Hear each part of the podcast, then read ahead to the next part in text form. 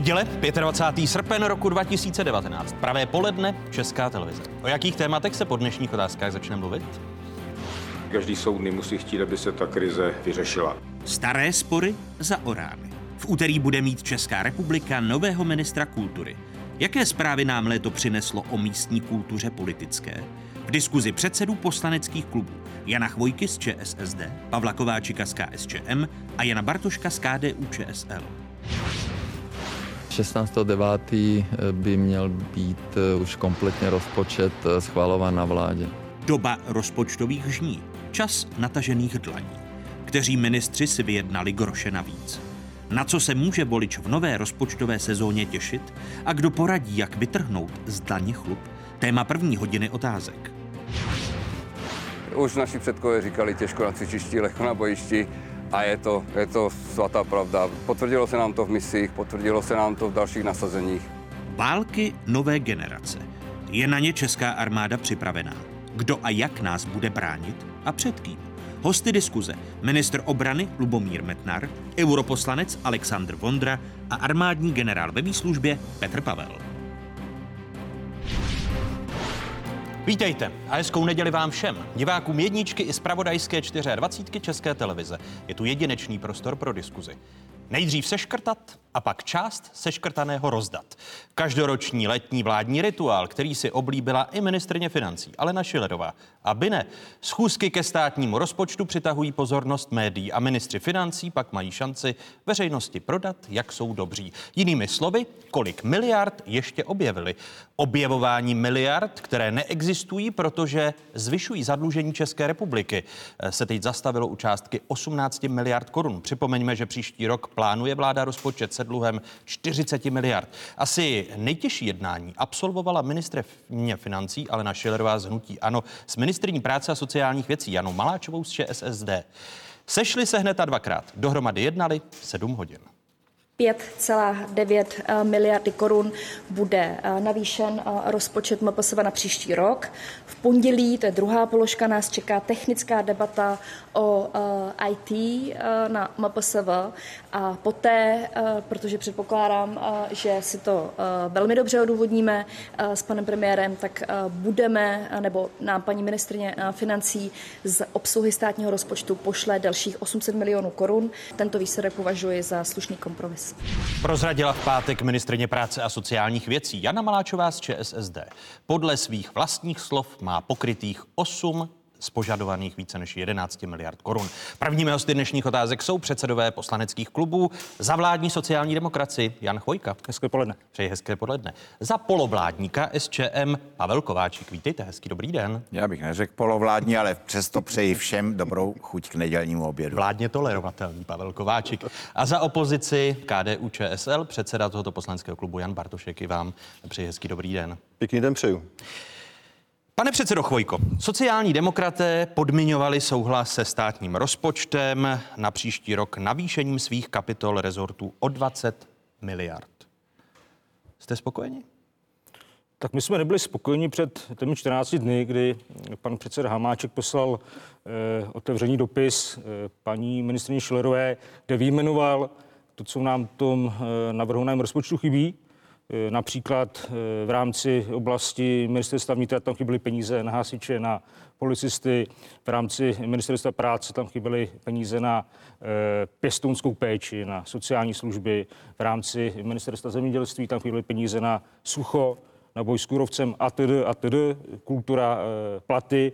Celkově jste to vyčíslili na 20 miliard u svých vlastních rezortů. Tudíž my jsme říkali, že pokud se neudělají nějaké změny a e, v těch určitých e, rezortech se rozpočet nenavýší, tak my rozpočet nepodpoříme. Ty dva týdny jsme jednali a musím říct, že já jsem s těmi jednáními spokojen. Vy jste konec konců zmínil, že například paní ministrině Maláčová se domohla významného navýšení. Takže já jsem rád za to, že jsme uspěli a je vidět, že ty požadavky byly reálné, že byly relevantní, protože Vy opravdu... už po třetí odbíháte z těch 20 miliard, pane předsedo Chvojko. Je to, je to o nějakém kompromisu samozřejmě. Eh, Takže těch 20 má- miliard eh, byla taková mečiárovská laťka. Dali jste to záměrně neřekl- výš, abyste se Já 12 bych byli neřekl, spokojeni. že to byla Mečárovská laťka. Já si konec konců ani pana Mečára už moc nepamatuju. Já jsem relativně mladý člověk.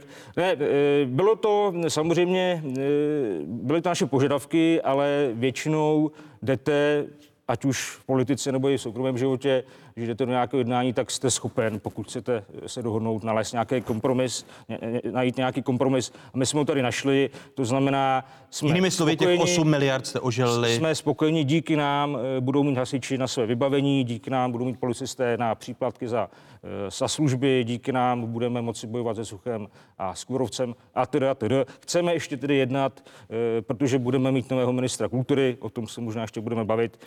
A myslím si, že by bylo slušné, aby se zapojil ještě eh, do jednání o rozpočtu, tak chceme ještě, aby Lubomír Zaorálek projednal eh, kapitolu v rámci, nebo kapitoly v rámci eh, Ministerstva kultury, zejména eh, platy.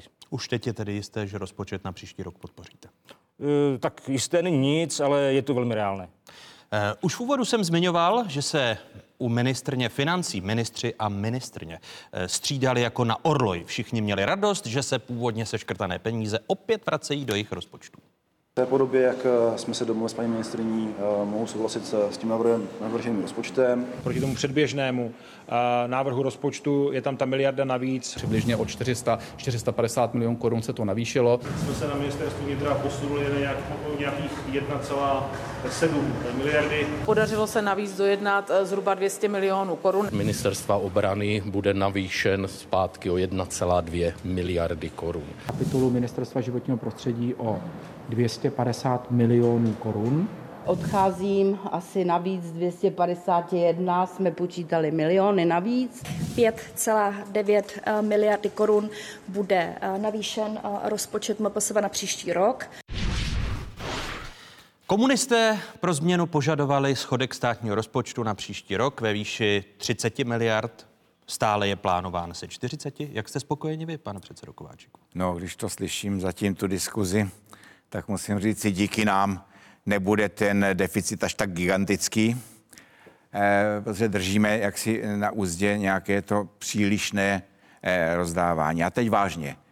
Eh. My jsme, my jsme zásadně stáli o to, aby ty programové priority, které jsme měli my a některé z nich i sociální demokracie byly naplněny, ať už se jedná o ono přidání, takzvané přidání k důchodům 900, ať už se jedná o ty platy eh, ve zdravotnictví, ve školství, ať už se jedná o ty hasiče a policisty. Mimochodem, problém policejních aut a, a hasičského vybavení není nový. Ten problém se tady táhne, dá se říct si, už desítky let. Nejsem úplně starý, jsem taky z té mladší generace a přesto pamatuji, že každý rozpočet, nebo téměř každý rozpočet se tady žehralo nad tím, že hasiči jezdí ve 30-40 let starých vozidlech a policistům pomalu dochází nejen na benzín, ale i ta vozidla. Ale budíš, teď se to jaksi vyřešilo. Co se týká onoho, onoho deficitu, já jsem přesvědčen o tom, že se musí takto blížit eh, k nějakému rozumnému eh, minimu, že nesmíme dále zadlužovat, eh, více zadlužovat, ale že když už deficit, tak do investic. My jsme relativně spokojeni s tím, že přichází... 40 miliard. Ano, já o tom mluvím. Já o tom mluvím. Takže už jste se spokojili s těmi 40 relativně, ne, ne, ne, ne, my jsme relativně spokojeni s tím, že je eh, podstatně přidáno do eh, Fondu dopravní infrastruktury, že to, co je krví a páteří naší ekonomiky, a to jsou silnice a dálnice, budou přece jenom vidět na nějaký lepší konec. Eh, D3 se konec, konec konců rozhýbala, rozhýbaly se i rekonstrukce.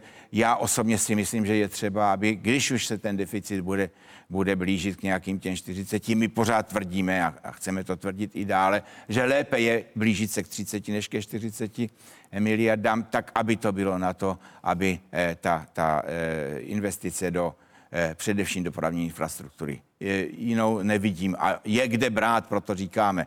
Myslíme si, že že je kde brát ještě jinde, než tam, že bychom se více zadlužovali. Když si tedy poslechneme autentická slova ministrně financí Aleny Šilerové, ta si trvá na tom, že schodek bude beze změn, eh, že nevyslyší požadavek KSČM, aby snížila schodek státního rozpočtu na příští rok eh, na 30 miliard. Poslechněme si její slova. Já předložím rozpočet s 40 miliardovým schodkem, protože nevidím prostor v tuto chvíli a ani v době zpomalující ekonomiky si myslím, že by nebylo dobré, abychom brzdili investice a ten schodek snižovali. Slova ministrně financí po setkání s prezidentem republiky jinými slovy. Paní ministrně vám těch 10 miliard zaváže mašličkou investice a zdá se, že z těch vašich slov jste spokojeni a rozpočet také podpoříte.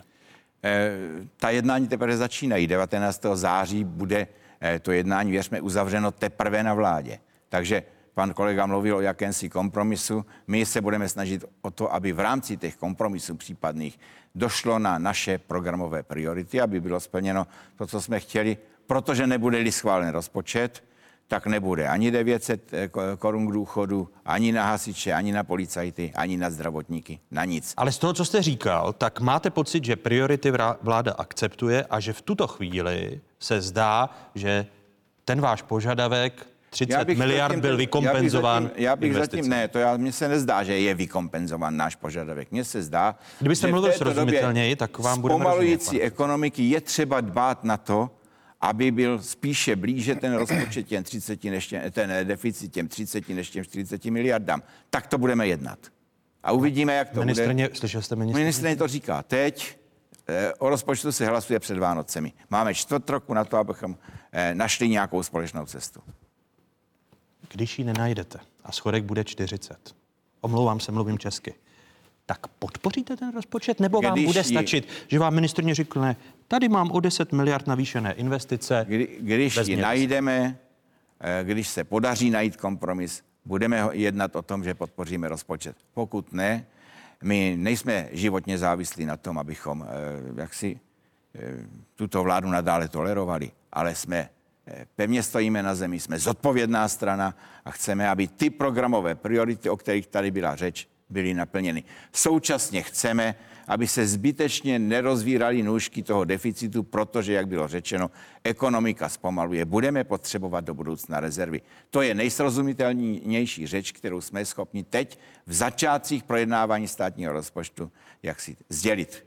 Myslím si, že je to dosti srozumitelné. Pohled opozice. Eh, občanští demokraté jako nejsilnější opoziční strana říkají, že navrhnou v poslanecké sněmovně při projednávání úspory ve výši 40 miliard. Jaká bude strategie KDU ČSL ve sněmovní diskuzi? No, celé to vyjednávání o státním rozpočtu je velmi úsměvné. Z jednoho prostého pohledu. Tato vláda v programovém prohlášení jasně řekla, že bude směřovat k vyrovnanému rozpočtu což už vlastně třetím rokem neplní. To znamená, tato vláda nenaplňuje to, co slíbila lidem. Co mluvám, počítám správně, vláda vládne dva roky zatím. Tak v třetím roce. Jo? Vstupuje do toho. Dobře, vstupuje. Jedná o rozpočtu na třetí rok. Ale ani v jednom roce nenaplňuje to, k čemu se zavázala. To znamená, víceméně to, co slíbila lidem, neplní. Druhá věc je, že skutečně okolní ekonomika zpomaluje. Minimálně Německo se na to připravuje, už při tvorbě stávajícího rozpočtu a říká, ten odhad růstu HDP nebude takový, jak jsme si mysleli a patrně nastanou horší časy, připravme se na to. Tato vláda jedná s rozpočtem tak, jako kdyby ekonomický růst byl nekonečný, jak kdyby zadlužování bylo přirozenou součástí vládnutí a nepamatuje na to, že rodiny nežijou v intervalu čtyřech let, ale chtějí, aby tato země prosperovala i po čtyřech letech, ať už je u vlády kdokoliv. Abych tomu rozuměl opět. To znamená, Ale... že budete hlasovat proti rozpočtu, tak jak je navržen? Já to, já, já to doplním. Jedná se o to, že to, co nás mrzí při tvorbě státního rozpočtu například, že se jednotlivé rezorty předhání, kdokoliv peněz rozpočtu sežene a potom v půlce roku najednou musíme řešit otázku sociálních služeb, to znamená sociální služby, které se starají o ty nejpotřebnější. A my najednou vidíme, že na to nejsou peníze. Že teda znamená to, že nebudeme schopni ošetřovat ty, kteří tu péči nejvíc potřebují. Z toho jasně vyplývá, že domlouvání kolem státního rozpočtu neodpovídá realitě, reálným potřebám. Jsou to mnohdy spíš mediální tanečky, které se dobře prodávají, kdo cokoliv vyjednal, jak na trhu. Ale potom realita ukáže, že ten rozpočet mnohdy neodpovídá tomu, co ten život potřebuje. My skutečně budeme to, co je naše priorita, směřovat k tomu, aby prioritou rozpočtu na příští rok bylo dostatečné financování sociálních služeb, které budou stabilizované a nebudou muset řešit dofinancování v průběhu roku, tak jak se to dělo To opakovaně. bude jeden z návrhů, který předložíte ve To bude samozřejmě jeden z návrhů. A celkově rozpočet Eh, se 40 tak jak, se, schodkem. tak, jak se zatím ten rozpočet formuje, tak jsme připraveni ho nepodpořit, protože jsme přesvědčeni, že za situace stávajícího růst- růstu a zpomalující ekonomiky je potřeba se chovat rozpočet, rozpočtově více zodpovědně. Reakce Jana, Jana Chvojky, jak se stavuje vláda eh, s požehnáním ČSSD rozpočet? No, tak já přemýšlím chviličku teďka, jak to bylo eh, v té předchozí vládě, nebo v té sobotkové vládě, kde lidovci byli, eh, jak to bylo s tím deficitem, ale to bylo jen krátké zamyšlení. Já myslím, že pana předsedu klubu lidovců Bartuška musíme teďka uspokojit, protože to, co jsem říkal, paní Jana Maláčová bojovala za to, a v tom původním rozpočtu eh, ministerstva práce, nebo v té částce přidělené ministerstvu práce nebyly peníze například na sociální služby a na platy eh, zaměstnanců v sociálních službách, eh, na odměnu pěstounů, na ty terénní práce. Paní Maláčová to vybojovala, takže tady budu rád, když vám třeba poděkujete za tu naši aktivitu, protože opravdu tam původně v tom rozpočtu nic takového nebylo. Stejně jako opakují například eh, vybavení hasičů, eh, tam to bylo namrhováno eh, nižší než například v roce Omlouvám, pane předsedo, 2010. Ale podívejme se na fakta. Když se podíváme na statistiku, kolik dostávaly ty jednotlivé rezorty. Jana Maláčová přišla s požadavkem 11 eh, miliard korun. Dostane 6. To znamená, že tam někde lítá 5 miliard. To znamená, že měla vatu 5 miliard, když se podíváme, už to vidíte sami, eh, jaký byl návrh ministerstva financí, jaké je navýšení po tom vyjednávání, tak na něco přece budou chybět ty peníze. Jana Maláčová nevyjednala 11 miliard v pátek. Já bych se nerad točil v kruhu. My jsme se o tom bavili, je to 5-7 minut zpátky. Já jsem říkal, že každé jednání o rozpočtu je nějakým kompromisem. Eh, Chceme více, dostaneme nějakou přijatelnou částku, s kterou můžu slíbit, budeme schopni hospodařit rezort Ministerstva práce a sociálních věcí. Speciálně jsme se opravdu zaměřili na to, aby nedošlo k tomu problému, ke kterému docházelo tento rok a i roky předchozí, že nebyly moc peníze na sociální služby, že byly nízké platy pracovníků v sociálních službách. Tam musím také říct, že ty byly zvýšeny díky nám, díky tlaku sociální demokracie, protože ty, eh, ty odměny eh, zaměstnanců, kteří pracují v sociálních službách, byly velmi nízké. Teď jsou o něco větší a budeme rádi, když se budou zvyšovat i eh, do budoucna. A tam je pravda, že na to tlačily i ostatní strany, ty, které jsou zastoupeny tady v tomto pořadu. Jenom krátká reakce. Když jdete nakupovat, nebo když stavíte dům, tak si vytvoříte rozpočet a víte, kolik potřebujete peněz. A když jich tolik nemáte, tak víte, že budete muset ošidit stavbu, zpomalit stavbu, anebo si uvařit k obědu něco jiného. Buď do toho vyjednávání jdete s tím, že těch 11 miliard pro sociální MPSV skutečně potřebujete a víte, na co je chcete, a nebo jdete do vyjednávání s tím, že vědomě ten rozpočet přetáhnete a chcete víc a přitom to není reálný. A to není férové zase vůči ministerstvu financí. Protože buď je to o tom, že vím, jaké finance chci a na co je chci, a nebo vím, že zhruba třetinu jsem ochoten obětovat, protože to je ta míra přijatelného kompromisu. A to je podle mě špatně. Jestli jsem dobře poslouchal tiskovou konferenci, tak paní ministrině Maláčová jasně řekla, že ty tři miliardy vlastně budou chybět například v opravách. A že jeden úřad práce je v havarijním stavu, ale že vlastně teda nebude mít na to, aby ho mohla opravit. Je to správné hospodaření? Ne, tak to jsou takové otázky, jako kdyby pan eh, kolega v politice nebyl. Eh, Já cituji- já cituji pouze recept vaši na ministryni. vyjednávání o rozpočtu jsme si řekli, já myslím, že důležitý je výsledek na sociální služby. Bude, o nich jste mluvil, pane kolego, bude na eh, odměny pěstounům, na které by taky bývalo nebylo, bude na ty terénní práce pro ty nejslabší a důležitý je výsledek, opravdu. A ten výsledek, který hájíte, a po- podobně i pa- Pavel Kováčik částečně, eh, jako dvě levicové strany, jste spokojeni s tím, eh, že ve státním rozpočtu na příští rok se počítá se zvyšováním platů ve státní sféře. o 2%, jak znovu v tomto týdnu zopakovala ministrně financí Alena Šilerová a rozhodně nepočítá s tím, že by se navyšoval. 2% stěží pokryjí inflaci v příštím roce, v tom navýšení. To je pro vás jako komunisty přijatelné?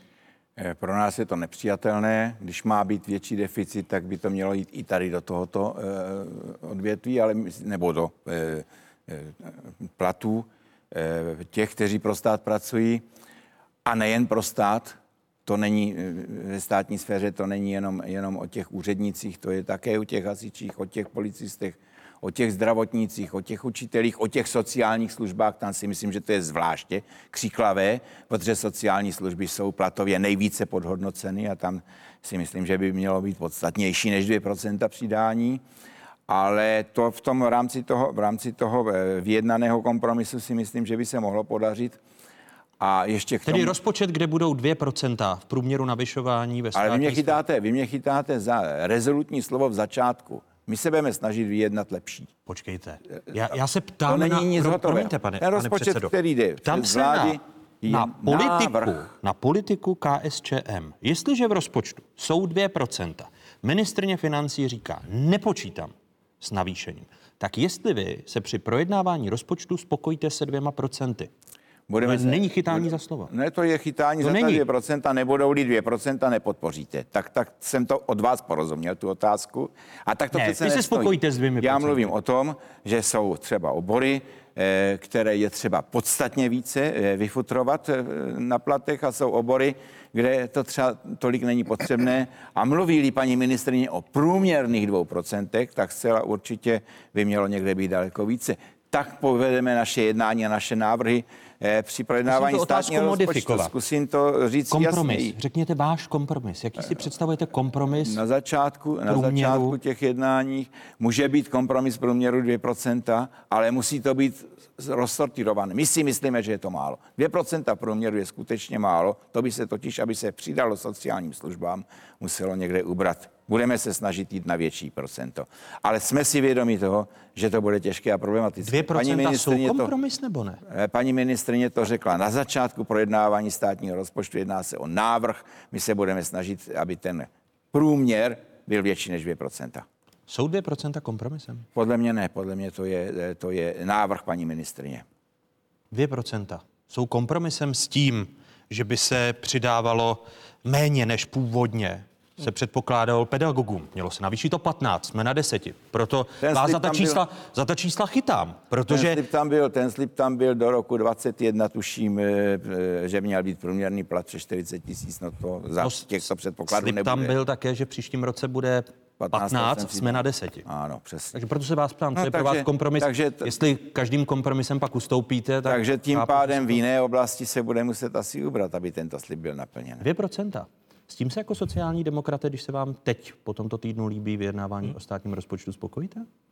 No tak já musím říct, že eh, vy netáháte za slovo, ale za číslo a to číslo jsou ty 2%. Já jsem řekl za číslo, ano, Ano, za slovo. Je to tak. Eh, Ne, tak samozřejmě dneska eh, na novinkách Jana Maláčová řekla, že by chtěla více, než jsou ty 2%, že by bylo ideální, kdyby... Jana Maláčová taky řekla, že chce 11 miliard a nakonec je z toho popátku 5. Přesně, ale nečekejte, pane redaktore, že eh, když vládnete v rámci eh, dvou koaličních stran s podporou nebo tolerancí nějaké jiné, v rámci parlamentní demokracie, že se všechno domluví na poprvé, že je to všechno zalité sluncem, eh, že kolem toho nebudou žádné střety, dohady, eh, že se nebude chtít víc eh, a pak se možná dostanou trochu méně v rámci toho kompromisu, protože by třeba nemusel být nakonec žádný, kdyby se nenašla nějaká shoda. To znamená 2%, eh, to je nějaká nejnižší, to je nějaké nejnižší číslo, ale kdyby, byli bychom rádi, kdyby bylo vyšší. To znamená 2%, 2% eh, je málo. Když budou 2%. Já se omlouvám.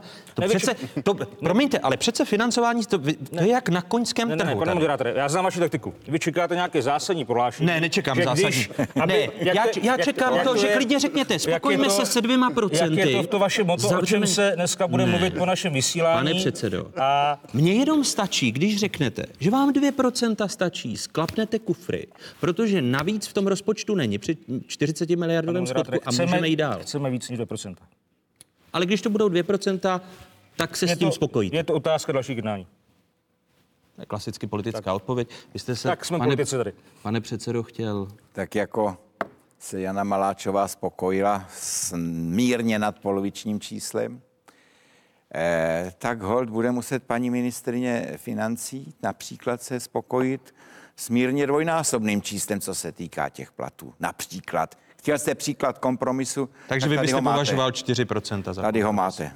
Například. Který, který Například. bude, kterým vy budete požadovat Například. podporu státního Například. rozpočtu 4%. Za sebe říkám, že 2% jsou málo a opět se vrátím k rozpočtové, eh, k programovému prohlášení vlády, kde minimálně například u učitelů se jasně hovoří, že platy půjdou nahoru. A já jsem přesvědčen, že učitelská profese si to skutečně zaslouží. Oni půjdou nahoru o Ale, 10%. ale, ale ne tolik, kolik se slíbilo. 15 tak, měli, tak. ano.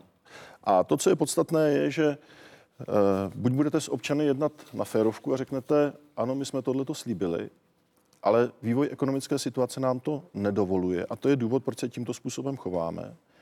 A nebo jim budete skutečně mazat ten met a budete říkat, plníme všechno, co jsme řekli, sice ne o tolik, ale plníme. A vlastně ty lidi budete obelhávat. Je potřeba si říct, že vláda z jedné kapsy bere a do druhé je dává. Protože samozřejmě jako zástupci levicových stran jste spokojeni, protože se budou zvyšovat daně. Daňový balíček, který šel do, a je v poslanecké sněmovně, bude zdražovat život v České republice. Minimálně co se týká výjimky na eh, zemní plyn u vytápění v bytových domech. 400 tisícům domácností zdražíte život. Takže na jednu stranu se tváříte, že přidáváte na platech, ale na druhou stranu přicházíte a řeknete, my budeme zvyšovat daně. Opět rozpor s programovým prohlášením. To znamená, je potřeba ty věci si dávat do souvislosti. Ano, můžete víc utrácet, ale jenom za tu cenu, že zvyšujete daně a zdražujete život lidem. Chcete nějak reagovat, pane Ne, tak já bych musel zopakovat. Že byli co- ve vládě to- lidovci s ne, vámi. ne, ne, to, čeho se dosáhlo za předchozí dva týdny díky ČSSD, bude na eh, platy zaměstnanců v sociálních službách, na sociální služby jako takové, na pěstounskou péči, na terénní služby, na odměny policistům za přesčasy, na eh, nová služební auta, 1500 aut pro policisty příští rok. Ale to je Hasiči nebudou eh, na rozpočtu jako v roce 2010, protože ta navrhovaná výše byla ještě nižší než v roce 2010 za těch eh, dob pravicových vlád. Takže díky ČSSD se tohle všechno docílilo. Eh, Tady ještě jedna otázka na KSČM. Eh, V červnu, v polovině června Vojtěch Filip, pane předsedo Kováčiku, dával jasně najevo, že se vám jako KSČM nelíbí chystaný nákup vrtulníků od Spojených států amerických. V tomto týdnu jsme se dozvěděli, že vláda na tom nákupu trvá a že smlouva bude podepsána do konce tohoto roku. Vojtěch Filip naznačoval, že by nákup vrtulníků který ještě považuje za předražený přibližně v první verzi o 30% jak znějí jeho slova z radiožurnálu 18. června letošního roku. Tady přede mnou je ten text. Takže by mohli ohrozit podporu vládě. Po tomto týdnu je ohrožena podpora vládě kvůli vrtulníkům? Já musím ještě reagovat na to předchozí. Těch 1500 autor pro policisty. Pokud se podaří dokončit výběrové řízení, které bylo zrušeno a já osobně jsem přesvědčen o tom, že ať je to, jak je to, tak jestli francouzští policisté jezdí ve francouzských autech, čeští by měli jezdit v českých a nerušit výběrové řízení jen proto, že prý je šitel na míru Škodovce. Ale to je jenom eh, vedlejší, vedlejší efekt toho, o čem tady je, co se týká těch vrtulníků. Eh, Američané současně zavřeli provoz eh, v, ve fabrice, která by měla bývala spolupracovat na výrobě. Pokud bude český občan, český pracovník, český vědec, český manažer, bude eh, také moct eh, si vydělávat na chleba při výrobě těch vrtulníků, proč ne? A to, že to v radiožurnálu z- řekl o 30% a tohle všechno, no tak aspoň to přivedl na, na, eh, do středu pozornosti, aspoň se o tom hovoří. Aspoň tedy ten nákup je pod větší veřejnou kontrolou. No a my eh, si se zájmem počkáme, jak to vlastně dopadne tohle toto. Ale není to pravda, že v okamžiku, kdy se budou kupovat vrtulníky, tak my v žádném případě, protože ty bychom třeba taky připravili ty policajty od ty auta, když by se neschválil rozpočet, že? No, takže chceme, aby... Tak příště nedávejte tak tvrdá. Chceme, aby, ale to bylo tvrdé prohlášení, ale to tvrdé prohlášení přivedlo vůbec tento kšeft, o kterém se tvrdilo, že je o 30% předražený. Já nejsem odborník na tyto obchody, čili eh, nevím, eh, na kolik je to, ale věřím svému předsedovi. a eh, přivedl do středu pozornosti i vás médií. A to, My jsme že... se o nákup vrtulníků zajímali, pane předsedo, i před slovy Vojtěcha Filipa. To, že, ale do, nevšiml jsem si o to, že by to bylo nějak ve veřejném prostoru. Teď to je ve veřejném prostoru. A to, že se ta fabrika Bylo, Američany zavřela, tak to je taky pravda. Tady vám e, svědek a kolega ze sněmovny Tak on je z bezpečnostního výboru, on je jsme to o tom diskutovali. Česká televize se na to Je to jeho téma, ptala. takže- Tady, tady, tady, tady, tady ně, A několikrát. co se týká ještě toho, če- co říkal pan kolega Bartošek o tom, že je fér. Takže s tím nákupem občanům, teď už jste spokojeni. Že to bude tak jako tak. Fér to bude říci, až se bude hlasovat o státním rozpočtu ve sněmovně. Nikoli v teď, kdy se všecko začíná, kdy se hledají nejlepší cesty k tomu, aby všechny ty věci, o kterých byla řeč v programovém prohlášení vlády, v jednotlivých našich programových prioritách, aby byly naplněny. Co Jinými se týká slovy, vrtulníku, zůstanou, vrtulníků už neohrožuje vládu, zůstane dále v centru naší pozornosti. ale neohrožuje... Pokud bude o podporu vlády. 30% dražší a pokud se na jeho, jejich výrobě nebudou podílet i naše firmy, tak to bude na pováženou. Ale neohrozí Na to vládu. na považenou. Bude to napováženou, ale neohrozí to vládu. Je možné, že ohrozí. Vy furt chcete, aby něco ohrožovalo vládu. Ne, já chci třeba, Víte, aby to tady je o té jasná míře- odpověď. o té- Jestliže jasně a někdo jasná řekne, že odpověď. plány můžou ohrozit podporu vládě, teď víme, za jakých okolností se budou kupovat vrtulníky, víme, kolik se jich koupí a jaké typy se koupí, tak když Jo, pan předseda Kováček řekne, teď jsme spokojeni s nákupem vrtulníku, budu Koupili první, se kdo bude spokojený s tím, jak stabilní je vláda, pane předsedo. Ne, tam se jedná ještě, Koupili se vůbec. ještě o jednu zásadní věc. Z jedné miliardy 30% je to zhruba 333 milionů. To není málo peněz. A tam jsou ty zdroje třeba. Ale, ale, ale říct veřejně, ta zakázka je o 30% předražená, mě by skutečně zajímalo, z jakých podkladů váš pan předseda vycházel, co bylo důvod, proč vlastně tohle to vůbec řekl. A to, co je zcela zásadní, je říct, že vláda prohospodaří dobrovolně 30%, a říkám, z miliardy je to 333 milionů, to je spoustu peněz. Jak je možné, že teda něco takového řeknete a pak nejdete na tvrdo do ministerstva obrany, že spronevěřuje nebo prostě eh, tímto způsobem utrácí veřejné prostředky. To mi připadá, to, že to je uh, silně proti sobě. Buď teda vím, že je to Není o to proti 30% sobě, je jasné. předražené a útočím na, na premiéra, chci to vysvětlit, ale říct, je to o 30% dražší, závisí na tom, jestli podpoříme vládu a jdeme dál. To je hodně Já jsem přesvědčen o tom, že právě toto tvrzení přispělo k tomu, že ta cena bude podstatně reálnější, pokud vůbec k tomu obchodu Ať, dojde. ať už byla pravdivá nebo ne. Rozumím tomu dobře. Ne, to v žádném případě netvrdím. Letní vládní krize je u konce. V úterý by po několika měsících a několika měsíčních tahanicích mezi Hradem a Lidovým domem o to, kdo povede resort kultury, měl do Nostického paláce vstoupit ex-ministr zahraničí Lubomír Zaorálek. Hned při oznámení své nominace dal najevo, že své názory nenechá si jen tak pro sebe. Máme prezidenta Miloše Zemana, který eh, má rád de Gaulle a eh, systém páté republiky, takže se stále více to posouvá do rukou prezidenta. Já si myslím, že to není dobře a politici musí, prostě to je povinnost. My musíme najít způsob, jak tu krizi rozlousknout.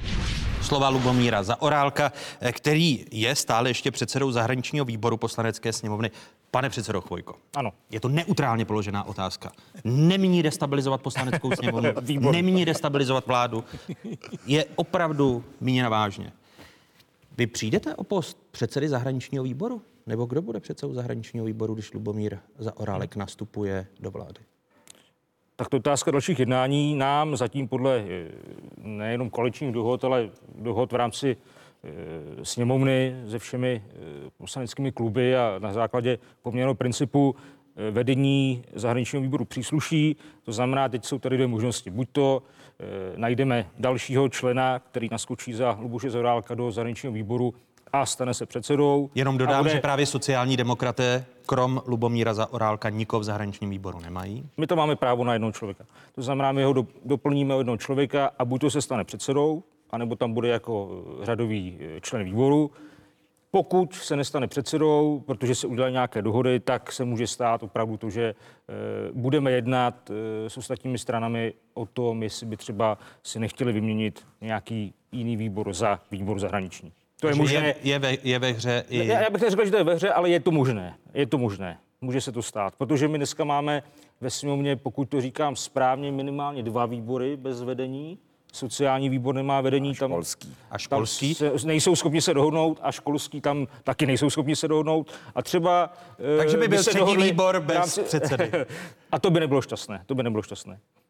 To by nebylo Takže, šťastné. takže Vaše priorita tedy, kdo z vašich lidí v poslaneckém klubu by mohl být předsedou zahraničního výboru? Kdo je tím kandidátem?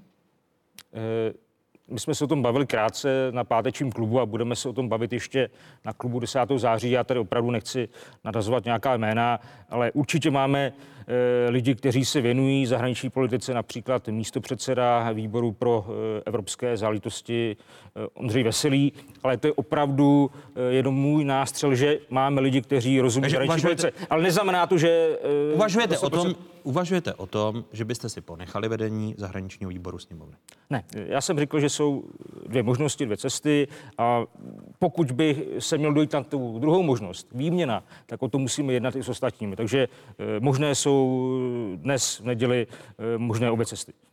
Takže je to 50 na 50, abych měl v tom jasno, co se týče Je to otázka, preferencí, pane- variant Pane moderátore, dalších demokracie. politických jednání, protože opravdu, pokud bych jsme chtěli tu druhou cestu, tak v tom nejsme sami. Tam musíme zapojit i ostatní kolegy z poslanecké sněmovny. půli, eh, zhruba v půli funkčního období eh, vlády měnit výbory, když dva nemají vedení, sociální a školství, teď je ohroženo vedení zahraničního výboru vstupem Lubomíra Zaorálka do vlády.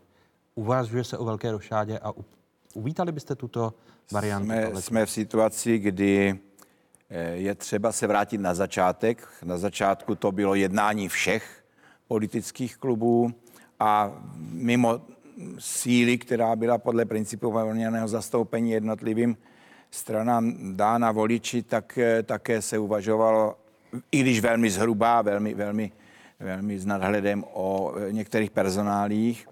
Eh, To, že jsou teď už tři výbory, nebo vypadá to, že budou tři výbory bez vedení, znamená, že je třeba se sejít, posedět, popovídat o tom a případně eh, udělat nějakou, jak vy říkáte, rošádu.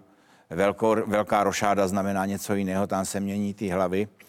Rozhodující nikoli pouze předsedové výboru. Teď myslíte U velké rošády ještě nejsme, ale u, eh, rozumně se dohodnout na tom, jak eh, poskládat výbory tak, aby fungovaly.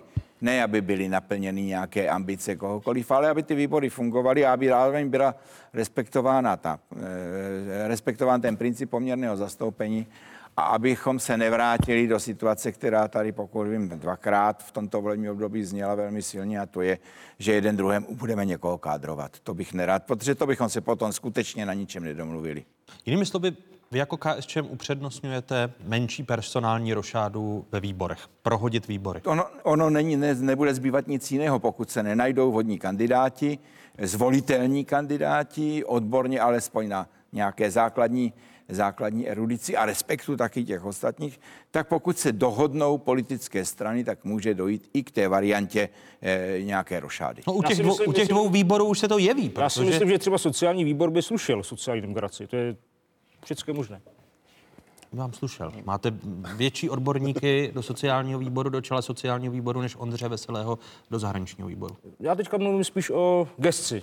Sociální věci byly vždycky eh, vlajkou lodí sociální demokracie a říkám, eh, my jsme ostáli o vedení sociálního výboru eh, na začátku funkčního období této sněmovny a třeba, třeba se poštěstí tentokrát. Pane předsedo, tak vaše strategie pro ta vyjednávání. Dva výbory jsou bez předsedů, třetí k tomu se schyluje. To je situace, která má řešení. Je potřeba říct, že sociální výbor nemá předsedkyni, protože kolegyně Maxová se dostala do Evropského parlamentu a kolega Zaorálek v podstatě je teď nová věc, že odchází na pozici ministra, zahrani, eh, pardon, eh, ministra kultury, abych to řekl správně. A když se rozebíhala poslanecká sněmovna, bylo ustaveno, kdo bude mít v kterém výboru předsedu. Bylo to na základě dohody všech politických stran. A já jsem přesvědčen, že eh, dojde-li k dohodě na úrovni předsedu klubu, potažmu předsedu eh, politických stran. Je to řešitelné, my nevidíme důvod to blokovat. Eh, Je důležité, aby sněmovna měla výbory, které z jednacího řádu má mít ustavené, včetně předsedů, aby se projednávaly tisky. To znamená, my jsme připraveni jednat, jestliže sociální demokracie nebo někdo, například z Hnutí Ano, svolá toto jednání, tak jsme připraveni podpořit to, aby poslanecká sněmovna mohla fungovat. To školský výbor je už eh, nějaký ten týden bez eh, to máte pravdu, předsedy. Ano. K dohodě nedošlo. Sociální výbor volby do Evropského parlamentu byly v květnu, takže také by mělo být pokud možno jasno. A teď nová situace. Vy, pokud byste si jako sociální demokraté, vy jako předseda jejich poslaneckého klubu měl vybrat, jestli výbor pro sociální věci, že byste si to ku příkladu mm. prohodili s ANO. ano. Eh, vy měli výbor eh, sociální, ANO výbor pro zahraničí. Tak eh, je to ta preferovanější varianta nad Ondřejem Veselým jako předsedou, případným předsedou zahraničního výboru? Pokud si mám říct, já jako předseda klubu, aniž bych to měl projednáno v rámci našeho klubu, protože se tomu budeme jmenovat opravdu toho 10. září, tak s přihlednutím k tomu, že jsme od začátku tohoto funkčního hmm, období stáli o to, aby jsme vedli sociální výbor, tak bych preferoval eh, to, aby jsme měli eh, předsedu sociálního výboru. Všichni tři říkáte, že není nic, na čem by se to vyjednávání o výborech mohlo zadrhnout a že po prázdninách, parlamentních prázdninách, budou mít ty tři výbory nové, nové vedení. Chápu to správně. Pokud jsme tady my tři, tak se domluvíme, ale je otázka, co ti ostatní taky. Jestli to nezadrhnou ti druzí, bez kterých to dneska tady probíráme. Je to otázka vzájemného respektu a dohody. Když jsme, eh, jak říkám, ustavovali poslaneckou sněmovnu, k dohodě jsme došli. Já věřím, že v tomhle bude opět fungovat gentlemanský duch a budou-li se dělat změny, budou se dít na základě dohody všech poslaneckých klubů a já osobně, tak jak znám tu pracovní atmosféru, jsem přesvědčen, že dojdeme ke schodě. Když je řeč o gentlemanském duchu v politice, my jsme sledovali vládní krizi několik týdnů. Nevím, zda se v ní projevil i gentlemanský duch. Válku o ministerstvo kultury vzdal nakonec sám kandidát a nominant na post ministra kultury místo předseda sociálních demokratů Michal Šmarda. Poté, co prezident Miloš Zeman vzkázal, že ho nejmenuje, eh, se premiér Andrej Babiš nechal slyšet, že ani on eh, nepočítá s Michalem Šmardou ve vládě. Ta situace je plně dána eh, ústavou České republiky, to znamená v tuto chvíli, pokud mám informace, tak pan eh, premiér předal panu prezidentovi eh, návrh na mé odvolání a je plně v kompetenci pana prezidenta, jak se rozhodne. Pan prezident nikdy kategoricky neřekl, že nechce odvolat pana Staňka či potažmo jmenovat eh, pana Šmardu.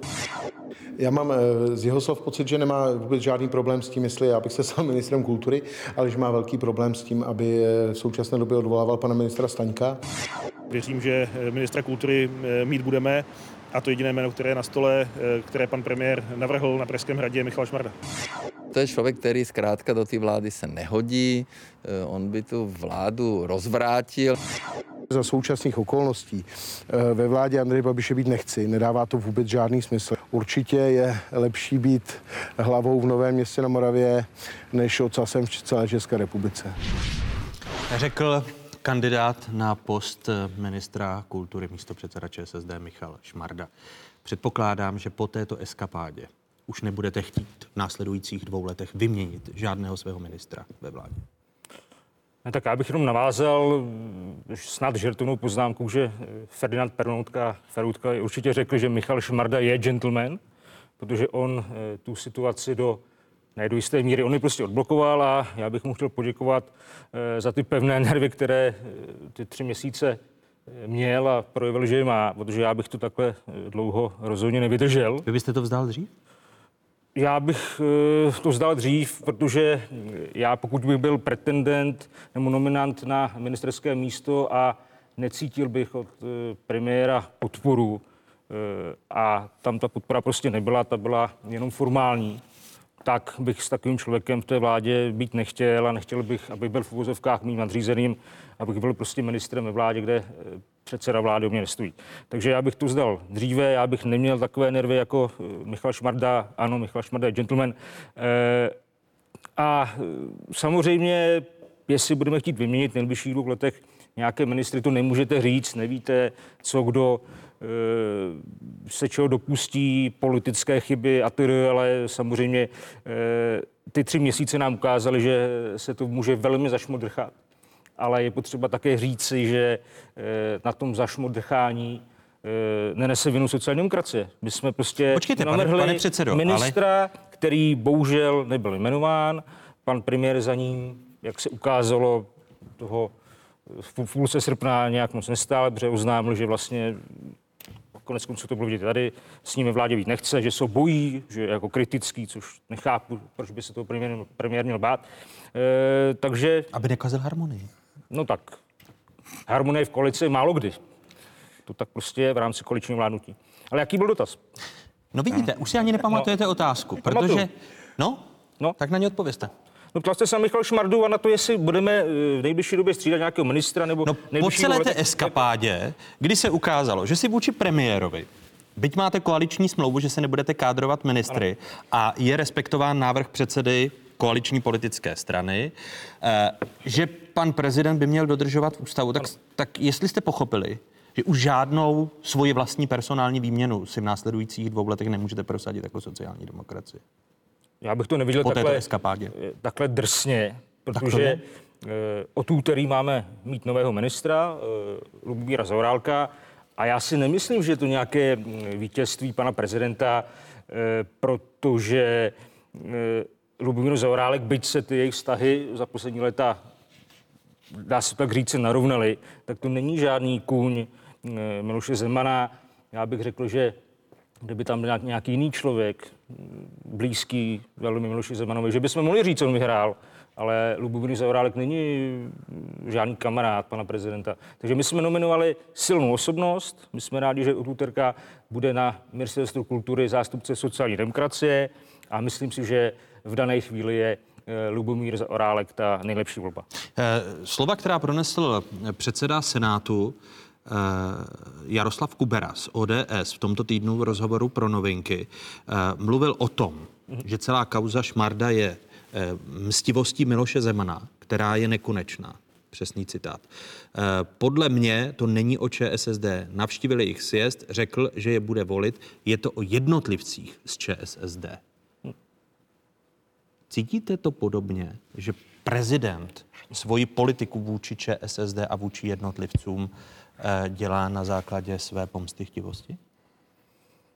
Tak já spíš řeknu, že tomu nerozumím třeba v případě Michala Šmardy, protože to nemá logiku. Pan prezident byl na začátku března, na přelomu února března na našem sjezdu. Tam pana Michala Šmardu eh, pochválil. On ho dal jako vzor úspěšného komunálního politika, který Michal Šmarda prostě je. On obhájil velmi výrazně v Novém městě na Moravě a duším, že řekl něco takového, že takovýto lidé by prostě měli fungovat na vyšších místech v rámci české politiky, než jenom komunální politika. A to by se splnilo. Kdyby se pan Michal Šmada stal ministrem kultury, tak by se posunul právě úspěšný starosta do vyšších sfér, do vyšší politiky a pan prezident, který pochválil e, Michala Šmardu na sezdu, ho o dva a půl měsíce později kdy vlastně byl nominován, už asi věděl tehdy, že ho prostě jmenovat nechce. Takže tu logiku nemá a asi je to dáno možná i tím, že má s Michalem Šmardou i třeba nějakou jinou osobní zkušenost, eh, než jenom to, že o něm říká, že je úspěšný starosta. Protože oni se, znají, on, ne, oni se znají z Vysočiny, Michal Šmarda, a já, já neříkám mezi špatnou, dobrou, eh, nevím jakou, ale oni se znají z Vysočiny, Eh, bez sporu Michal Šmarda je z Vysočiny. Je politika Miloše Zemana vůči ČSSD motivována pomsty chtivostí vůči jednotlivcům, eh, jak naznačuje předseda Senátu Kubera? To já nemůžu říct, jestli je motivována, ale u některých lidí to tak může vypadat. To tak může vypadat, nebo to je? To tak může vypadat. Takže to tak není? To tak může vypadat, to znamená, že tak může být. Ale není to tak. Pane moderátore, vy furt hledáte nějaký ten headline. Ne, já, myslím, já myslím, že jsem odpověděl. Ale to je zajímavé, že vy si vystačíte s tou větou, že já hledám headline. No, to Premiér... tak je. Není. Ale Jenom se ptám, jestli to tak je nebo není. Přece není možné bílou nazývat černou a černou nazývat bílou. A nebo řekněte, že to je šedivé a, a pak vám člověk porozumí. Premiér Andrej Babiš měl obavu, že Michal Šmarda vládu rozvrátí. Eh, s Lubomírem za Orálkem eh, ten problém nemá. Eh, má prezident mluvit do toho, kdo bude ministrem a kdo nikoli. Sám Miloš Zeman, co by budoucí premiér, ještě v roce 1998 měl na věc jiný pohled než teď jako prezident. Vraťme se o 11 let zpátky. Po volbách v roce 1998 tehdejší prezident Václav Havel deklaroval, že Miloše Zemana jmenuje premiérem. Nicméně požadoval konzultace ohledně složení nové vlády. Tehdy Miloš Zeman jako premiér odpovídal těmito slovy. Tak já vycházím z článku 68 ústavy. Ústava platí pro každého.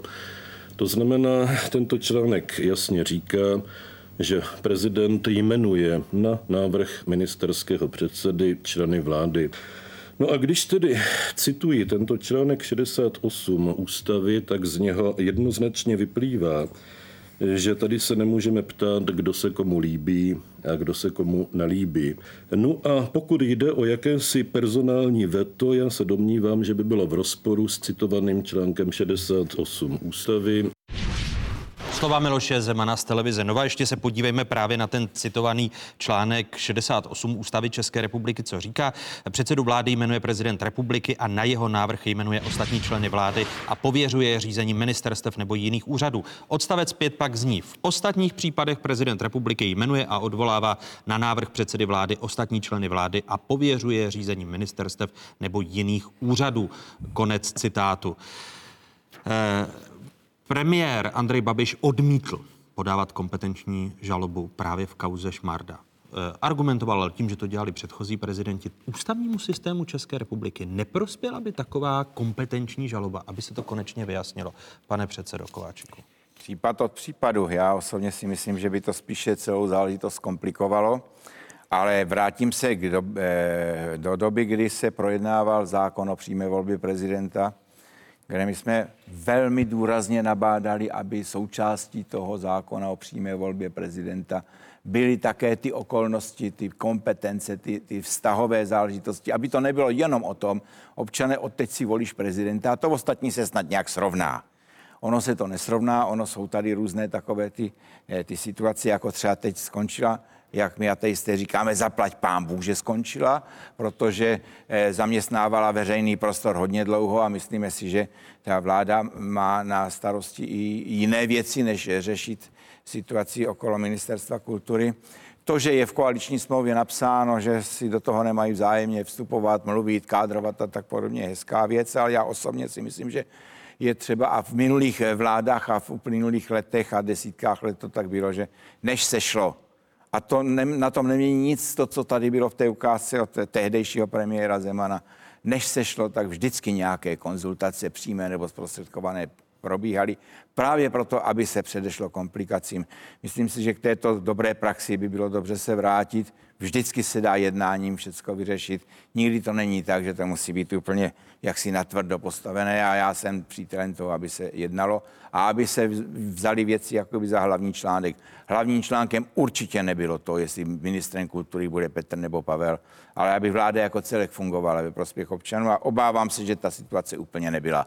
Co se týká eh, řešení do budoucna, určitě je třeba vrátit se k tomu zákonu. Já nechci, aby se brala přímá volba občanům, ale aby se vyjasnily kompetence v rámci v No, rámci ale toho už zákona. máme, už máme A to asi let. teď už nepůjde, protože zvoleným prezidentem. do konce volebního období Ano. už je jenom dva roky. Eh, Muselo by to být asi zřejmě ústavním zákonem, ale je to inspirace do budoucna eh, pro příští volby, aby bylo jasněji rozděleno, kdo jakou kompetenci má a jakým způsobem se mají taky uplatňovat. Pane Potom předsedo, nedojde k těm nejasnostem. O tom se ale mluví už od samotné přímé volby Já prezidenta. jsem přesvědčen o tom, že po této situaci to eh, budou podporovat, eh, neříkám, že všichni, ale tu podporu to najde daleko širší. Jinými slovy, myslíte, že odblokovat to- zpřesnění ústavy uh, po kauze Šmarda Může je být- reálnější? Může být reálnější. Může, Může- být. může může být. Není. Může být. Jste si všichni ob, oblíbili podmiňovací způsob, pane, pane předsedo? Také mě nesklamete? Eh, Je velká škoda, že prezident Miloš Zeman se při výkonu prezidentské funkce nedrží slov, které pronesl. Myslím, že by to přispělo k politické kultuře a k srozumitelnosti systému a toho, co politici dělají. Z pohledu zvenku celé to handrkování, které trvalo tři měsíce kolem ministra kultury, je běžnému člověku těžko pochopitelné. A mně osobně to je líto. Je třeba si uvědomit, že celou dobu řešíme pozici ministra kultury, ale ono je to trošku jinak. My řešíme to, jak se chováme k ústavě. A to je zákon všech zákonů. A obětí, obětí se stala celá Česká republika a lidi České republiky, občané, z jednoho prostého důvodu. No, počkejte, ale kdyby se zpřesnila, kdyby se zpřesnila ústava. Já to ještě, já to ještě dokončím a řeknu uh, ohledně zpřesnění. Protože uh, se v praxi ukázalo, že neví, nezvítězí dohoda a ústava, ale zvítězí neústupnost, tvrdost a neochota, to znamená, kdo má větší sílu. Většinou tam, kde přestává fungovat právo, nastupuje právo silnějšího. A to je špatně pro všechny lidi v České republice. Samozřejmě zpřesnění ústavy tomu samozřejmě pomůže. Ale to bych chtělo mít odvážného premiéra, který řekne, pojďme se domluvit, pane prezidente, není to nic osobního, pojďme to udělat pro budoucnost. Pojďme se vyjasnit, jak ty věci mají fungovat. Místo toho se premiér pasoval do role kádrováka, který sociální demokracii říká, takže kluci, já budu určovat, koho budete mít ministra. Ne vy jako sociální demokracie. Což se stalo. A mě osobně je to líto, protože se tady zakládá precedens pro případné další vlády a není dobrý. Ten model není dobrý. Proto se vás ptám na tu, na tu budoucnost. Vy teď budete řešit eh, jako poslanecká sněmovna ústavní žalobu která doputovala ze Senátu do poslanecké sněmovny. Jde o ústavní žalobu na prezidenta republiky, kterou v červenci schválil Senát. Poslanci v tomto období mimořádně zasedali 33krát, přičemž eh, ve hře je právě svolání mimořádné, mimořádné schůze.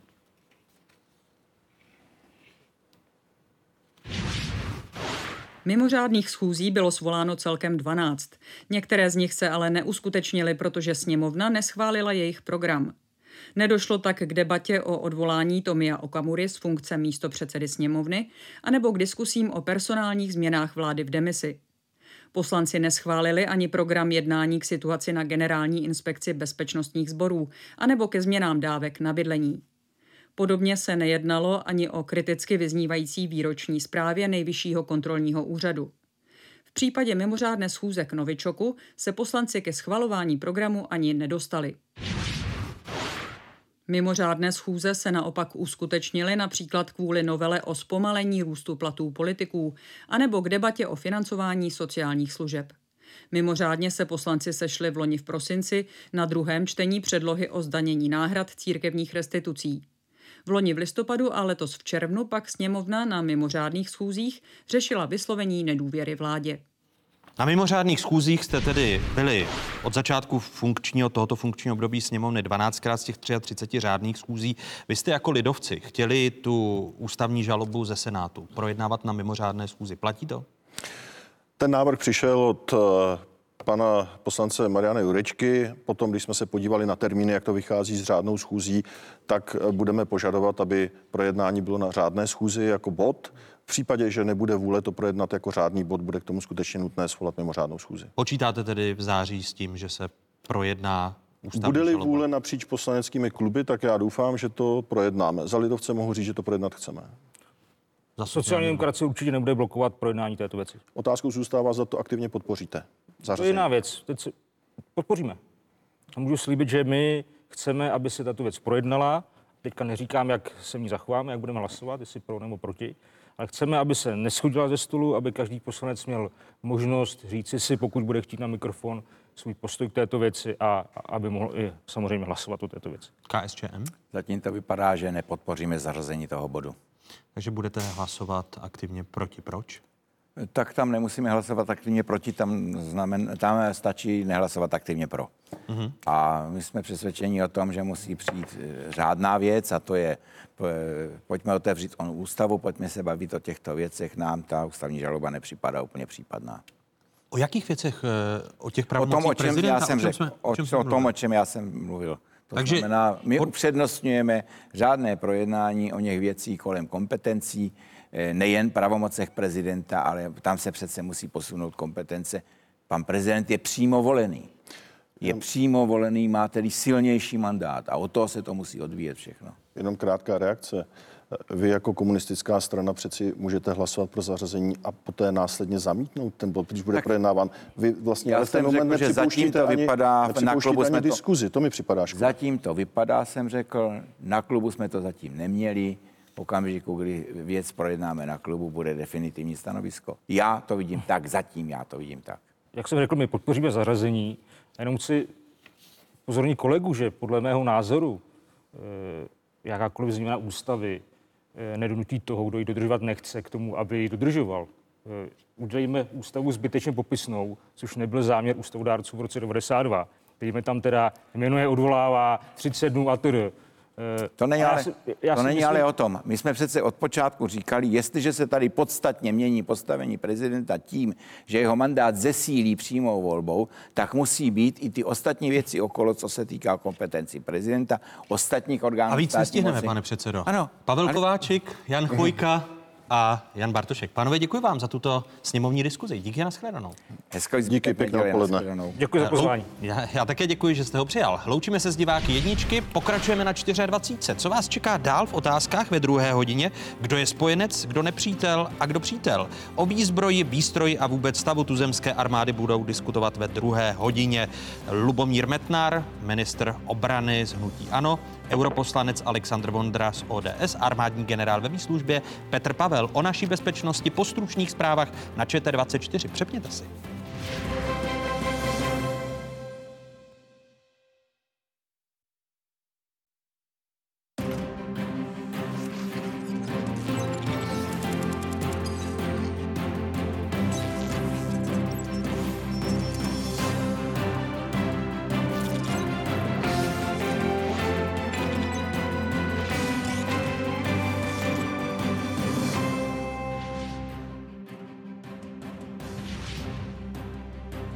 Na správné adrese, tady je Spravodajská jednička v zemi, tady je ČT24. O jakých tématech se po dnešních otázkách začne mluvit? Máme náročné cvičení, výcviky a zahraniční operace, to je vyvrcholení té naší práce, toho výsadkáře. Proč potřebujeme armádu? A jaká by měla být? Je ta tuzemská připravena na nový styl boje? Diskuze ministra obrany Lubomíra Metnara, europoslance ex-ministra obrany Alexandra Vondry a armádního generála ve výslužbě Petra Pavla. Pan ministr měl nějakou představu, zhodli jsme se na tomto kompromisu 1,2 miliardy, si myslím, že to je dobrý kompromis. Peníze vždy až na prvním místě. Armádní rozpočet se po vyjednáváních o miliardu a čtvrt zvýší. To je zhruba hodnota jednoho vrtulníku. Bude to stačit? Jedno z témat druhé části otázek. Ještě jednou hezké nedělní odpoledne vám všem divákům z Pravodajské 24. Stále tu jedinečný prostor pro diskuzi. Senát jako zastánce armádního rozpočtu. Jeden z výborů horní parlamentní komory v polovině srpna skritizoval vládu, že v prvním návrhu státního rozpočtu na příští rok není dost peněz na obranu. Návrh rozpočtu na příští rok i po posledním jednání ministra obrany Lubomíra Metnara z Hnutí Ano s ministrní financí Alenou Šilerovou ze stejné strany armádě přisuzuje o 800 milionů korun méně, než kolik vláda slibovala v loňském střednědobém výhledu. Konstatujeme se zneklidněním, že vláda v tom výhledu nezohlednila dostatečně eh, dostatečné množství rozpočtových prostředků na obranu, a to dokonce v rozporu s dlouhodobou koncepcí výstavby armády České republiky. Zároveň jsme při těch diskusích shledali, že ten vnitřní dluh, který se armáda sebou nese a prohlubuje, by se eh, při snižování těch rozpočtových prostředků eh, nepodařilo včas eh, amortizovat nebo uhradit.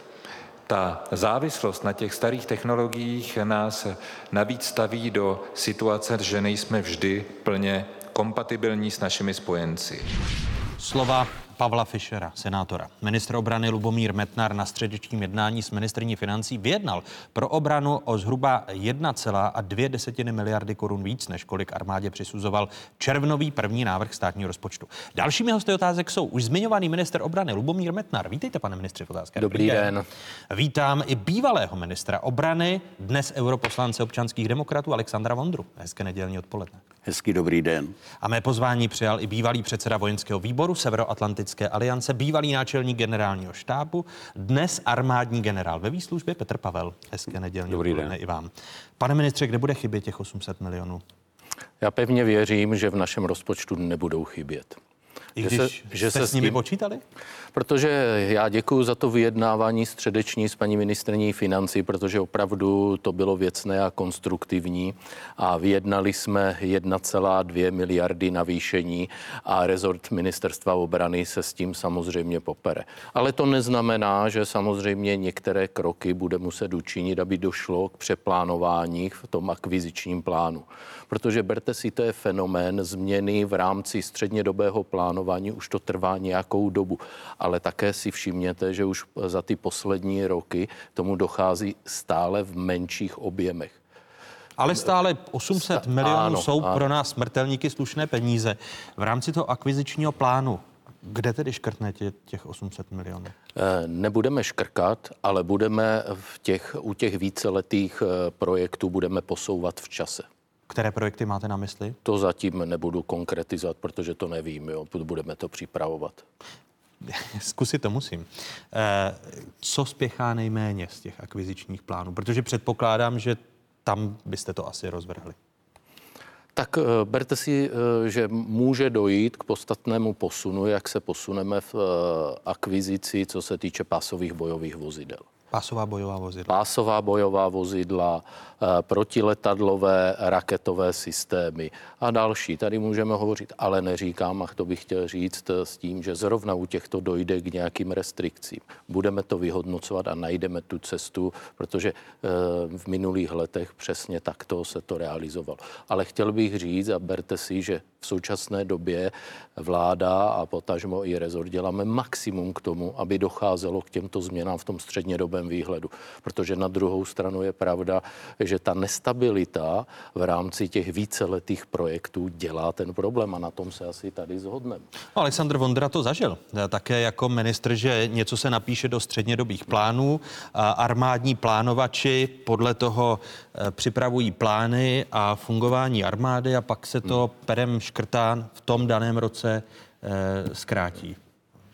No já to zažil, já to zažil v těch nejtěžších krizových letech, kdy se ořezávalo hodně a ořezávali všichni, že jo.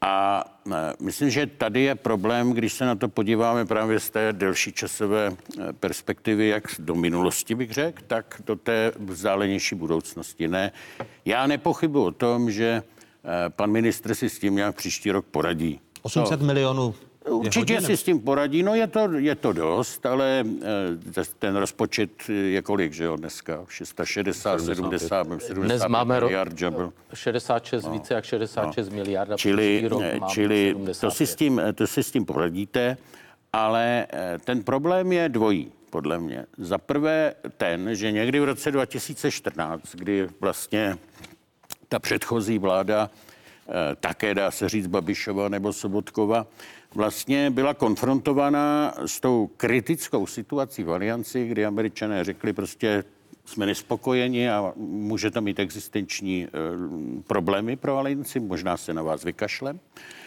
A to bylo vlastně doba, kdy se slíbilo, že do deseti let bude mít ty 2% HDP. Jo. A teď se čtyři roky nic nedělalo. Vlastně první, kdo začal něco skutečně řešit, jste teď až vy letos. Jo, asi o tom bude mluvit ještě hmm. o mhm. těch nákupech. Ale e, vaši předchůdci, jak eh, Martin Stropnický, e, který se bál cokoliv udělat a neudělal vůbec nic, tak e, myslím, paní ministrině Šlechtová udělala totální chaos že jo, na tom ministerstvu, tak se ztratilo vlastně, dá se říct, pět let úplně.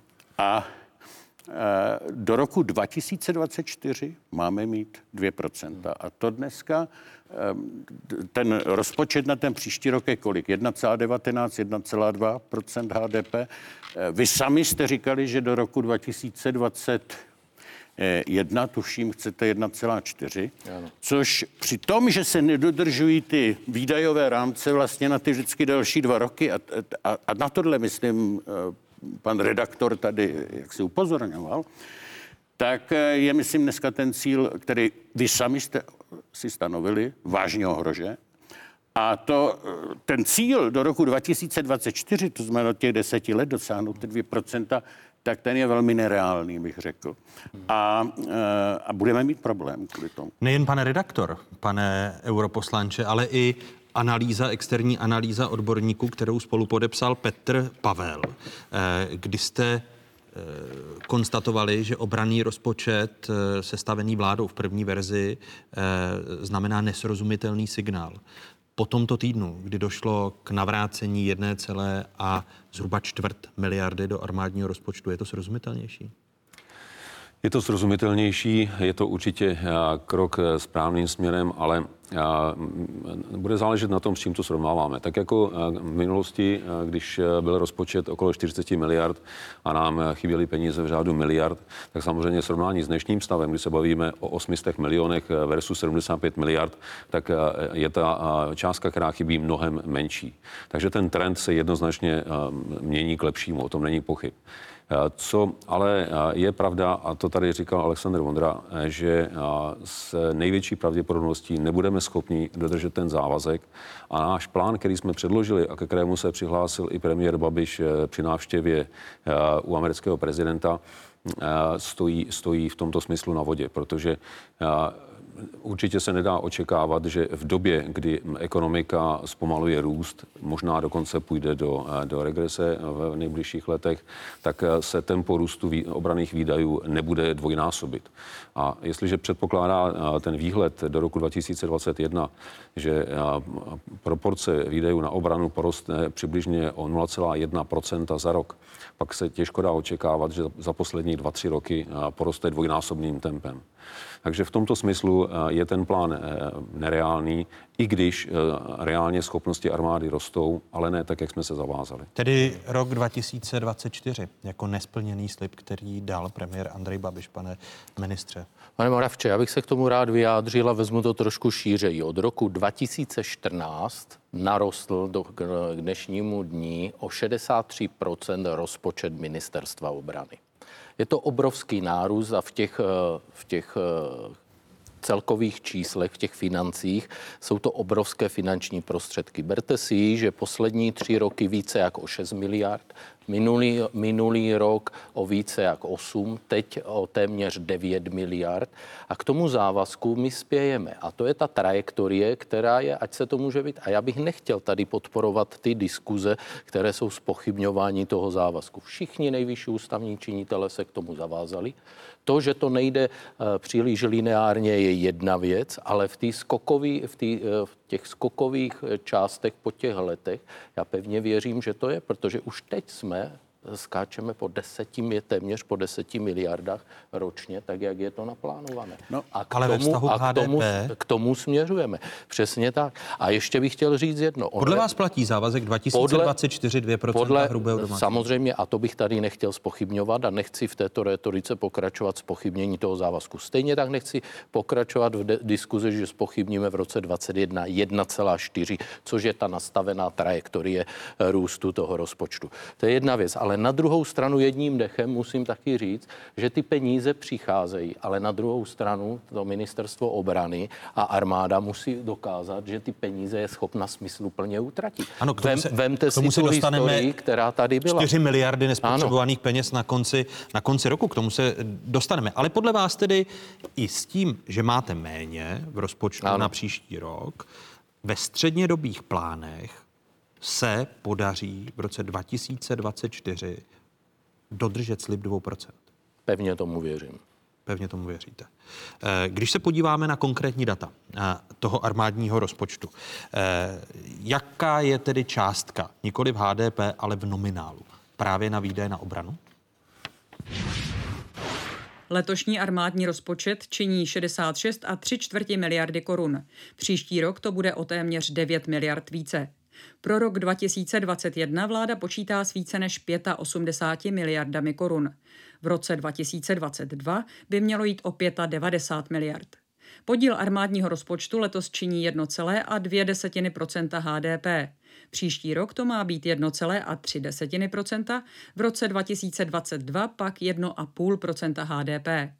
2% HDP by měl rezortní rozpočet dosáhnout v roce 2024.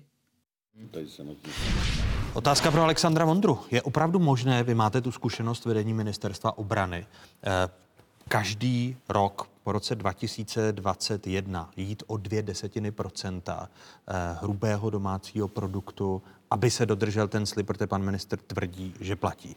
No, já o tom mám své pochybnosti, protože ty první čtyři roky se ztratilo. Eh, Vlastně neudělalo se nic. Eh, Jednak ten rozpočet tehdy se nenavyšoval takovým způsobem, jako teď za pana ministra.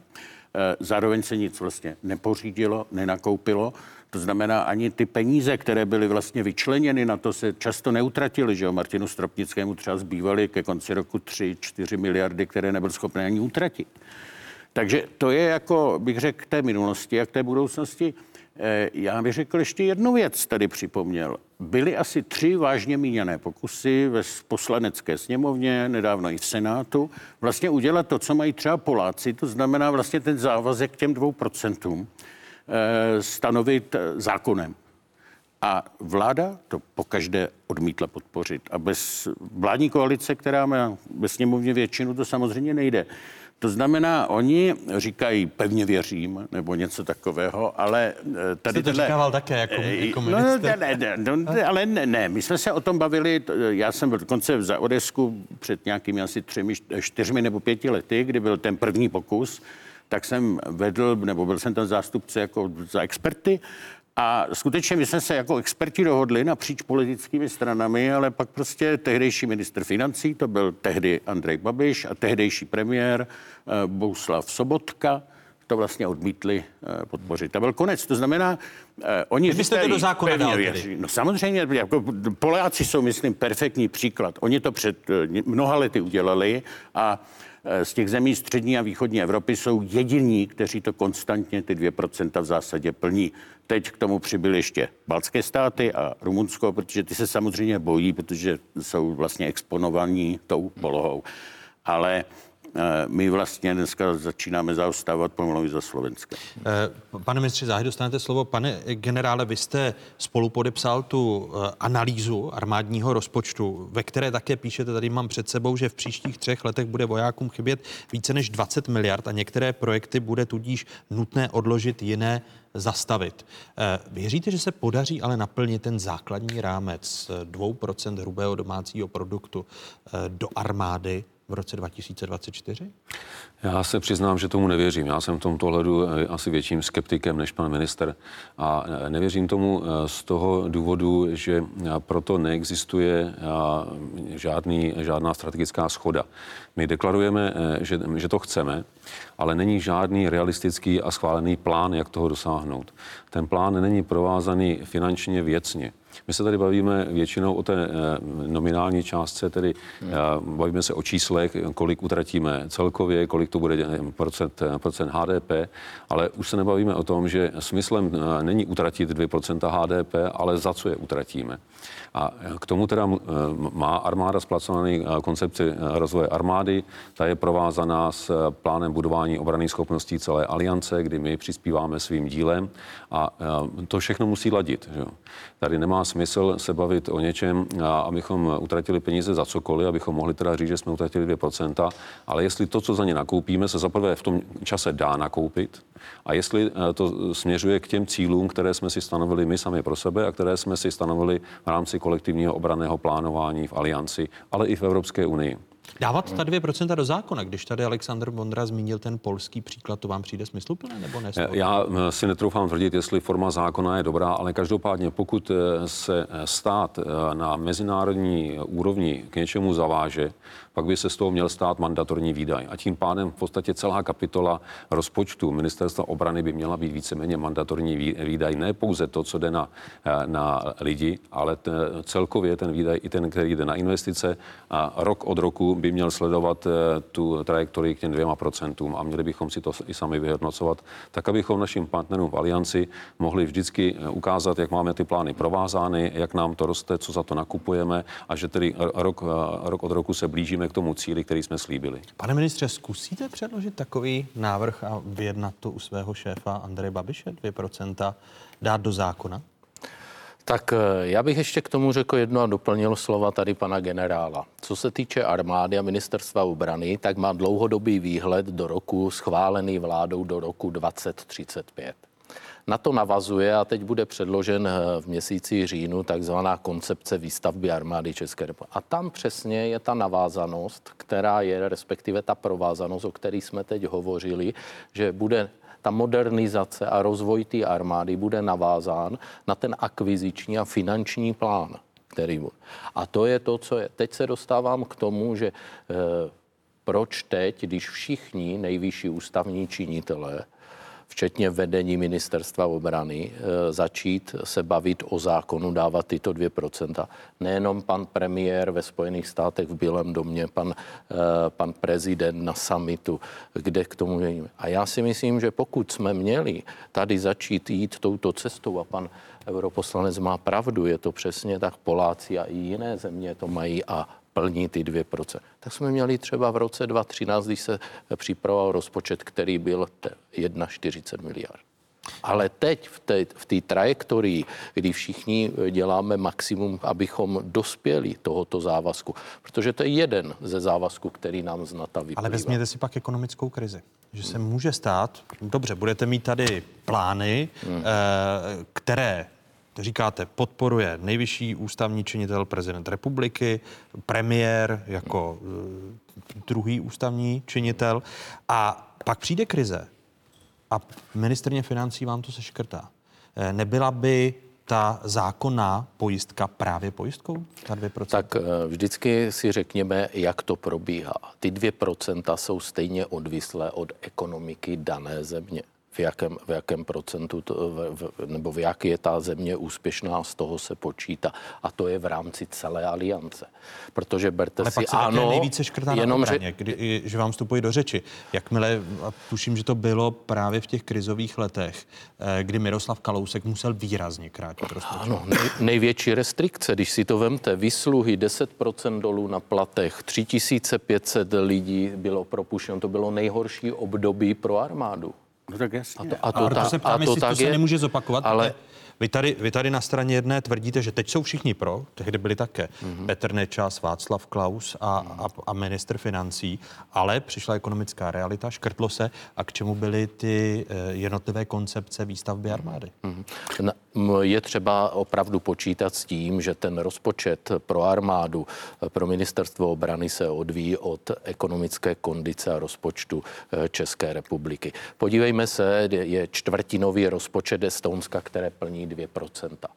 Ono zase ten model prostě takový. My máme další kritéria, které nám vyplývají z členství kolektivní obrany, z členství v alianci, což jsou mise, výstavba armády a sdílení, o čem se tady bavíme tohoto. Takže já se na to dívám komplexně. Nechci se vracet do minulosti, ale chci se, chci se dívat do budoucnosti a pevně věřím, že pro to dělá. A jestli to bude 120 miliard nebo, 100, nebo to bude 118 miliard podle kondice ekonomie, je důležité, abychom těch 2% dosáhli.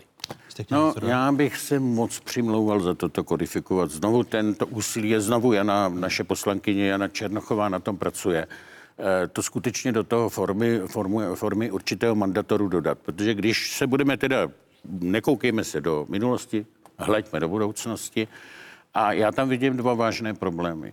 Za prvé eh, ten ekonomický vývoj, vidíme vývoj v Německu, kde vlastně za ten druhý kvartál šli do mínusu. Teď, když se to potvrdí eh, v tom třetím kvartálu, to budeme vidět na podzim, tak to znamená recese u vlastně nejdůležitějšího ekonomického partnera eh, tady v Evropě. To se nás samozřejmě dotkne. Já, to je ukázka, ten rozpočet vlastně vychází z nějakého růstu 2,3 nebo 4 mm. tak je vůbec, jestli je to realistické. Pak je tu druhá věc, na kterou nikdo teď moc nemyslí, že jo, ale bude se schvalovat nová Evropská komise, to zase já znám jako europoslanec, že jo, tam je ten drastický program eh, toho klimatického dílu, a jestli toto se schválí a má to mít formu zákona, tak to bude nést neuvěřitelné prostředky, eh, vyžadovat náklady. Na to je revoluce, eh, která je pro bohaté, doplatí na ní tady velmi chudí, že to jsou všechny ty přechody na tu elektromobilitu a podobně, že, protože to si můžou dovolit jenom někteří. A nakonec prostě ty státy budou dojeny, já se toho obávám, já to nechci, aby, aby to v této revoluční podobě bylo, ale obávám se, že to může být. No a máme problém i na konci a znovu přijdou Spojené státy 2024, kde máte ty 2%. Kdyby jsme to měli aspoň takto posunout do roku 2026, ale dejme si to prostě jako závazek mandatorní, protože jinak já mám skutečně obavu, že to může vést eh, k zániku Severoatlantické aliance. To je prostě aliance, to je závazek. A každý takový závazek, přátelství, manželství, vojenská aliance, když si ty lidé podají ruku, že něco udělají a pak to permanentně nedodrží, tak to nemůže být. Podle vás je to tak vážné, že by mohla po roce 2024 kvůli tomu zaniknout Severoatlantická aliance? Já nevím, jestli po roce kdy přesně, ale prostě tohle tady skutečně hrozí. Jako, jako znovu říkám, prostě tohle to, nic jiného, než ty sliby nemáme. A pokud se neplní sliby, které jsme si dali, na které jsme si podali ruce, tak nás nikdo nebude brát vážně. Ono, když je řeč u slibů, tak si je teď připomeňme. A výroky jednotlivých politiků jen v posledních čtyřech letech. Má smysl 1,4 2020 ke 2% po roce 2025, pokud to skutečně z hlediska výdajů na naši armádu bude potřeba. Ten závazek toho 1,4 v roce 20 musíme dodržet. Já si nedovedu představit, že by tomu bylo jinak. Budu trvat i na tom, že do vlastně roku 2020 naplníme e, to procento 1,4. Již v roce 2014 jsme se samitu NATO ve Velsu se zavázali do roku 2024 odvádět na odbranu 2% HDP. Polsko mluvilo samozřejmě o tom, že na obranu bude dávat 2,5% od roku 2030. Slovensko, které dosáhne 2% již v roce 2022. Maďarsko, řekněme, velmi kredibilně navyšuje. A ten první výrok Bohuslava Sobotky už se v čase rovnou posunul, protože 1,4 HDP eh, není realita v roce 2020, ale osouvá se od rok. Nejde jen o výše obraného rozpočtu, ale také i o to, jaká část armádního rozpočtu jde na investice. Když je řeč o Severoatlantické aliance, tak ze závazku České republiky vůči NATO má 20% z armádního rozpočtu jít právě na investice. Závazek ale plní jenom 16 zemí Severoatlantické aliance. Největší díl investuje Lucembursko, bezmála 45% Více než 40 z celkových výdajů na obranu pak putuje na investice ještě na Slovensku. Více než 38% v Turecku. Spojené státy investují 27,5% z celkové částky. Zhruba čtvrtina armádního rozpočtu se investuje v Bulharsku, Lotyšsku, Rumunsku a Polsku a také ve Velké Británii a Francii. Česká republika s investicemi v objemu necelých 15% armádních výdajů je na tom podobně jako Německo, Albánie nebo Černá hora. Méně než 14% rezortního rozpočtu vydává na investice Řecko, Chorvatsko, Kanada a Slovinsko. Červnové zprávy Severoatlantické aliance, která teď leží tady přede mnou o stavu obraných výdajů, vyplývá, že letošní podíl na HDP je v Česku ze zemí V4 nejhorší, co se týče investic. Eh, Češi dávají 1,19%, Maďaři 1,21%, Slováci 1,74% a Poláci 2,1%. Pane ministře, eh, proč to neskusíte s tím zakotvením do mandatorních výdajů. Teď by vám to přece pomohlo i jako ministrovi rezortnímu. V tomto názoru se s panem europoslancem neschodneme. Já říkám, že tato iniciativa měla přijít v těch letech před pěti lety. Teď při této rosto, rostoucí trajektorii si myslím, že a při těch vyřčených e, závazcích, to není, je to o politickém, je to o politické dohodě. Takže i v, kri- tam zatím i v krizi Babišova vláda ten další a, a další rok e, to naplní. Každopádně pevně tomu věřím, že tomu tak bude. Ale já jsem chtěl říct ještě, ještě jednu A to záleži... naše neplnění, že jsme, že jsme v rámci V4 nejhorší? No, to je samozřejmě teď hodnocení z NATO, to víme, že to tak je, ale to je zase, pojďme, jaký, jaké jsou příčiny toho za ty roky se de facto nenakupovalo. Ty peníze tam byly, převáděly se z roku na, eh, na rok, byly nespotřebované nároky. Čím se posunulo Maďarsko, Slovensko a nebudu hovořit o Polsku? Jedině těmi velkými akvizičními projekty. A tím, že se tady roky zaspalo, že prostě nebyla, nebyla realizace těch akvizičních procesů takové, jako bychom si představovali, tak to je ten, nebo to je jedna z příčin, že ten stav je takový, že teď jsme na chvostu V4. Ale e, máte stejnou obavu jako Aleksandr Vondra, že neplnění závazků rozrušuje Severoatlantickou alianci a že pokud Česká republika jako nejhorší článek V4 v tomto ohledu v tom bude pokračovat, tak může být jedním z těch, kvůli kterému by se aliance mohla Já, ne, já, nezdílím, já nezdílím ten názor, že by mělo dojít eh, k destabilizaci aliance tady v tomto, ale každopádně eh, dám panu europoslanci za pravdu, že teď ty poslední roky, a řeknu to zvláště při nástupu pana prezidenta Trumpa, je toto téma sdílení tohoto břemene velmi akcentováno. Jak velká je ta hrozba? Bavili jste se o tom, že neplnění těch závazků může vést k erozi nebo dokonce k zániku aliance na vojenském výboru?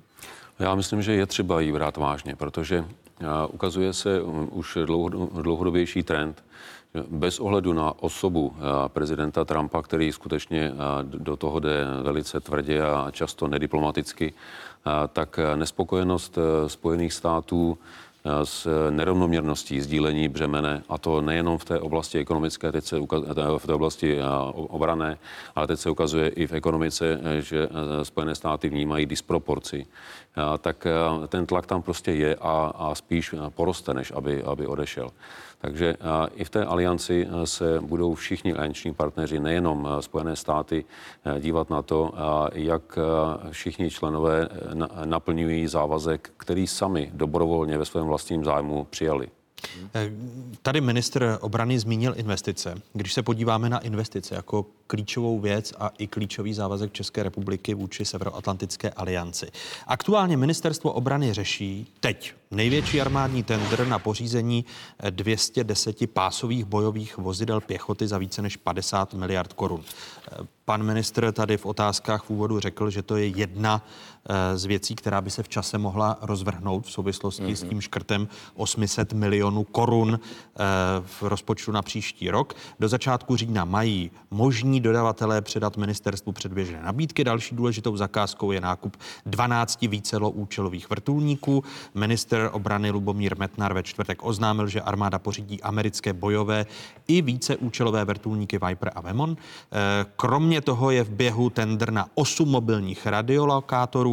Ty by měla armáda získat z Izraele. Modernizace se má dočkat dělostřelectvo. V plánu je i nákup ručních zbraní za 2,3 miliardy korun. A podívejme se už na podepsané kontrakty. V červnu ministerstvo obrany podepsal objednávku za 6 miliard korun na 62 obrněných vozidel Titus. Armáda také získá nová lehká obrněná vozidla pro chemiky za 5 hmm. miliard. Za 16 kusů protiletadlového raketového komplexu dá obrana miliardu a 100 milionů a kopřivnická automobilka Tatra Trax dodá armádě v příštích letech 71 nákladních vozidel. Hodnota zakázky 557 milionů korun. Eh, jste už s těmi akvizicemi a splnění těch investic, pane ministře, spokojený, když tady Alexander Vondra popsal to, že armáda, co se týče akvizic a investic, stagnovala pět let? Mm. Pane Moravče, nejsem. Nejsem s tím spokojený, protože za ty poslední roky, a když to řeknu za těch posledních více jak eh, pět let, pět, sedm let, opravdu tady se ztratilo mnoho času. A já bych rád, aby to tempo přípravy těch jednotlivých akvizičních projektů a jejich realizace bylo ještě rychlejší. Já vám chci říct, že za 14 měsíců mého působení ve funkci jsme uzavřeli smlouvy a kontrakty téměř za 45 miliard. 90% z toho za 40 miliard jsme to uzavřeli s tuzemskými dodavateli. A když si vezmete, a teď se na to podívejme, nepamatuju ministra, který by měl takové tempo. A není to tempo na úkor kvality? Teď narážím na ku příkladu oznámený nákup vrtulníků. Hmm. Uh, jak se na něj, pane generále, díváte vy, když uh, tady údajně podle i vnitřního hodnocení ministerstva obrany. Italská nabídka byla levnější než americká. Ty americké vrtulníky mají mít problém i s námrazou, což, na což upozornil ekonomický deník eh, před několika týdny. Eh, je správné podřizovat takové rozhodnutí vlastně i politice, protože nákup těch amerických vrtulníků je spojován právě s návštěvou Eh, Andreje Babiše v Bílém době, domě a zmírněním té kritiky Donalda Trumpa vůči České republice? Tak nejdřív eh, každá takováhle velká akvizice eh, má v sobě i ten politický aspekt, o tom není pochyb. Takže to není možné od sebe oddělovat. No určitě ne, protože tady se samozřejmě jedná na jedné straně o schopnost armády plnit úkoly, které jí politici dávají. Na druhé straně eh, se také jedná silně o ekonomické aspekty, ale jedná se i o ty politické. Takže když se díváme právě na ty velké strategické zakázky, tak tam eh, se objeví tyto aspekty všechny. Takže by, by bylo... I když Italové říkali, že by dodali takový počet vrtulníků za poloviční cenu. Otázkou je, a já myslím, že to eh, nejenom armádní experti, ale i úředníci na ministerstvu udělali opakovaně, jak ten problém analyzujeme. A já si myslím, že vojáci dali jednoznačně požadavek požadavek, eh, jaké schopnosti od toho stroje potřebují nebo od těch strojů potřebují. A myslím si, že ten výsledek, eh, ke kterému teď spějeme, eh, je velice rozumným kompromisem, protože naplní nejvíce z těch schopností, které armáda potřebuje.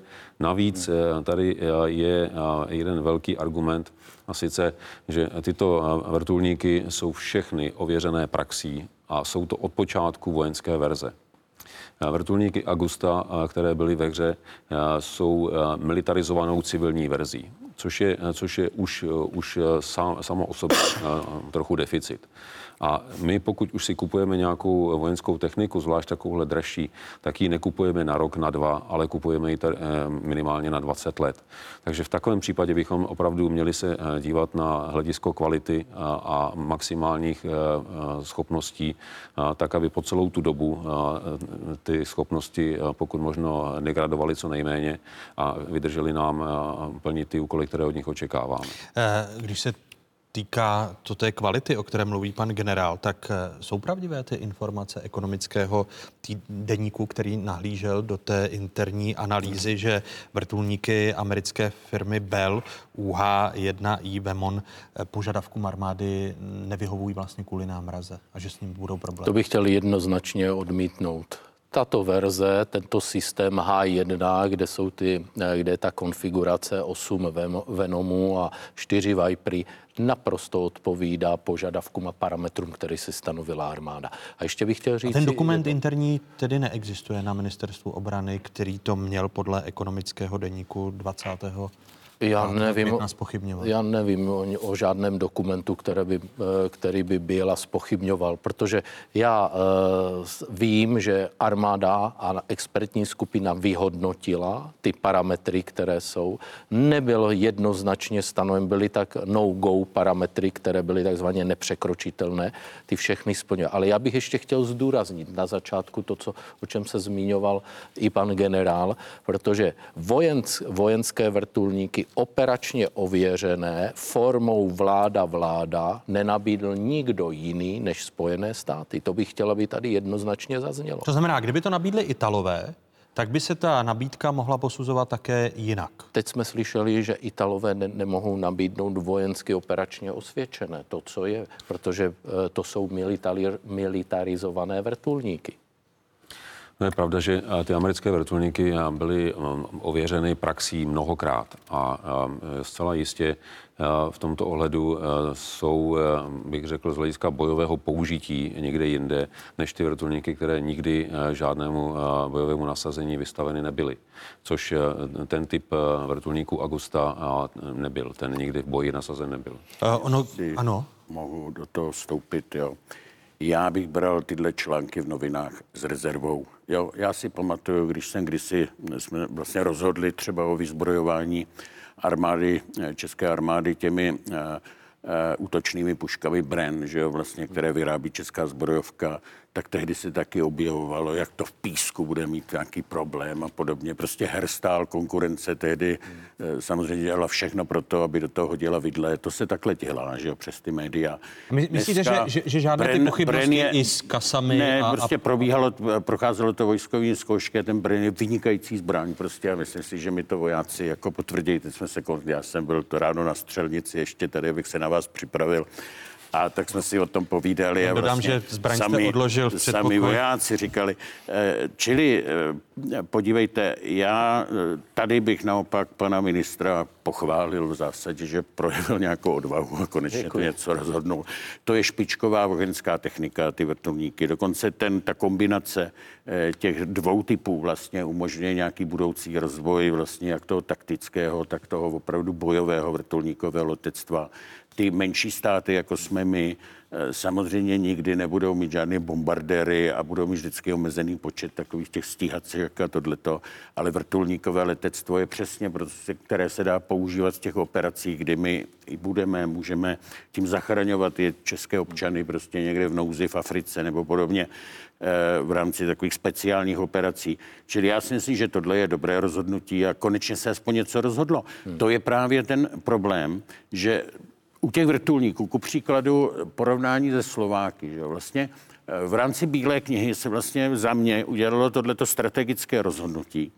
Eh, My jsme měli obrovský náskok před Slováky, ale pak, protože vlastně ani Martin Stropnický, ani Karla Šlechtová neudělali vůbec nic a báli se cokoliv rozhodnout. Že? Ještě naopak to spochybňovali. Eh, Prostě se zhroutili, když byl někde nějaký tlak.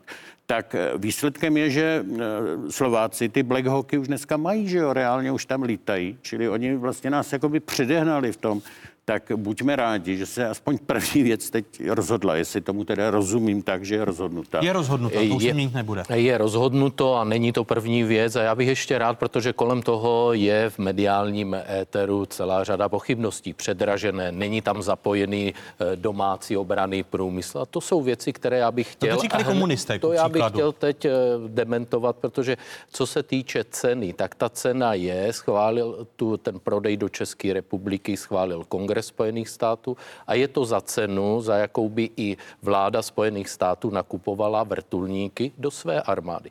To chci říct a byla tam celá řada vyjednávání v rámci těch modifikací. A další věc je, vybrali jsme ten systém H1 od firmy Bell, kde počítáme s masovým zapojením obraného průmyslu a domácích firm, i když to není domácí, eh, domácí výrobce, protože tady potřebujeme, tak jak nakupujeme ten systém, protože to je eh, včetně munice, eh, zbraní, školení, vzdělávání, kompletně všeho, simulátoru a chceme to vybudovat u nás v České eh, republice a integrátorem toho by měla být státní firma LOM.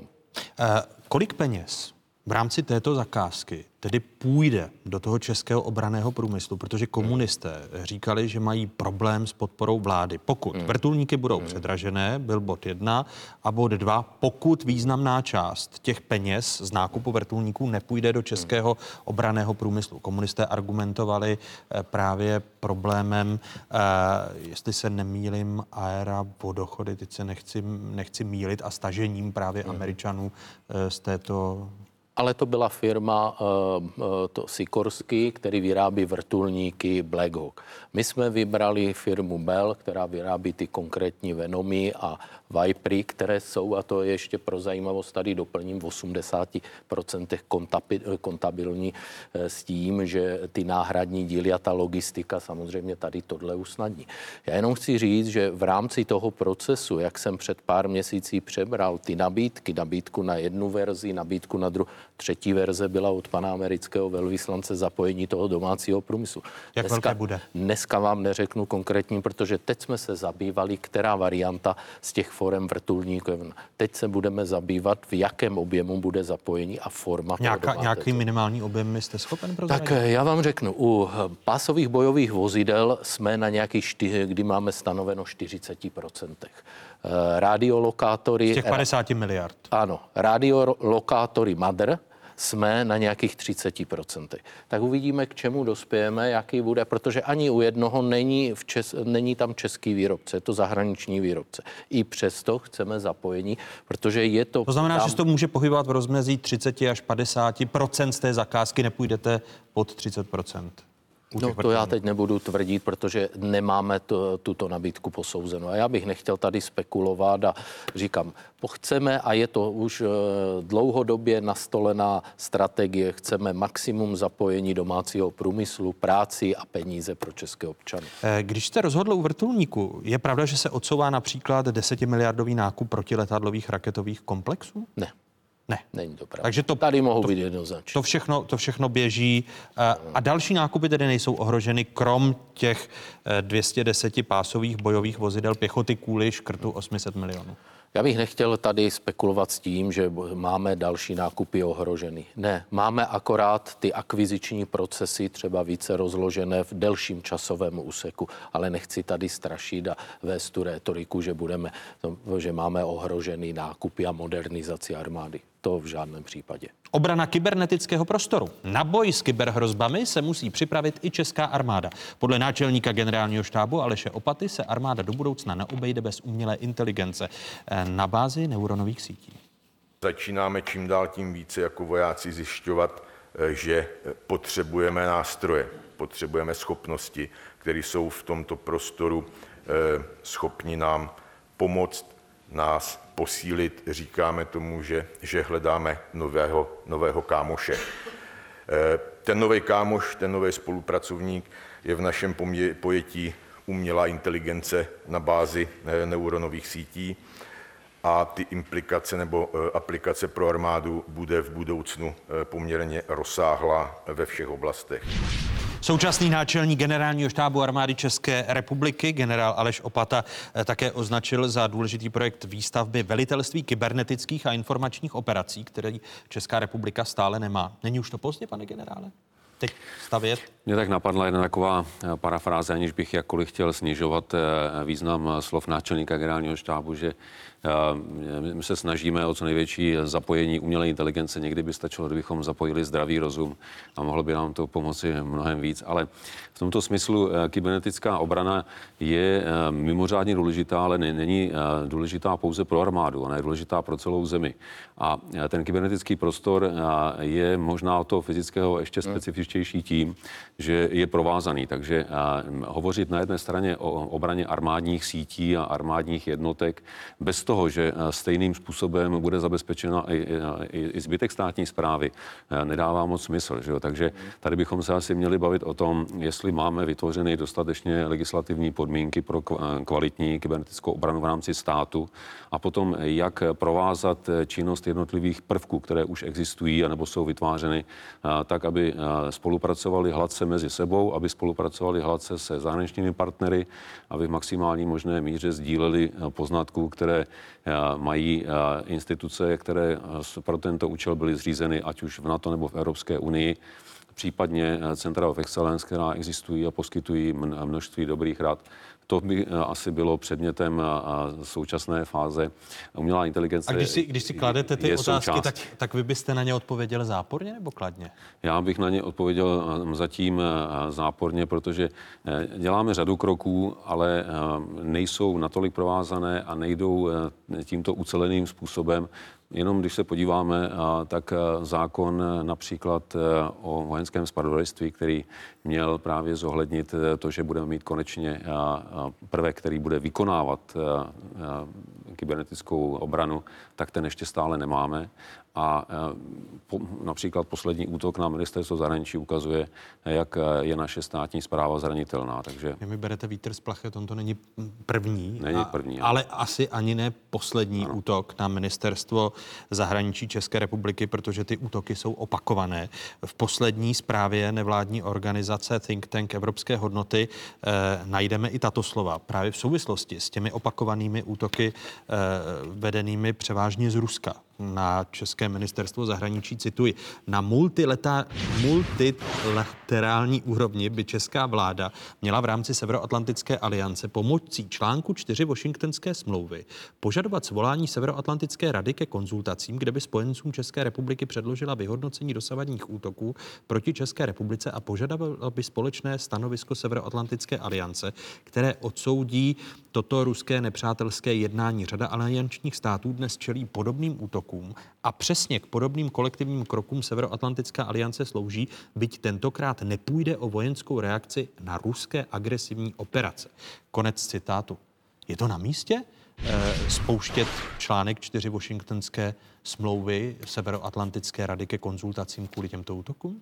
Článek 4 hovoří, hovoří především o a, politických konzultacích. To jsou konzultace na nejvyšší úrovni. Myslím si, že a, konkrétně tento případ a, není pro konzultace na nejvyšší politické úrovni. Na druhou stranu ale Každým takovýmhle případem se státy na to zabývají a pokud e, konkrétní stát udělal nějaké šetření, zobecnil poznatky, tak je samozřejmě předává aliančním partnerům. A na odborné úrovni uh, už zcela jistě došlo k komunikaci mezi odpovídajícími orgány našimi i um, aliančními, protože v každém případě, když se stane takový incident, tak nejenom, že sdílíme ty nástroje, kterými byl ten útok proveden, ale zároveň hledáme také algoritmy, jestli už se to neobjevilo někde jinde, jakým způsobem na to, čil, na to reagovali naši partneři, případně jestli se jedná o něco nového, co by měli vědět všichni.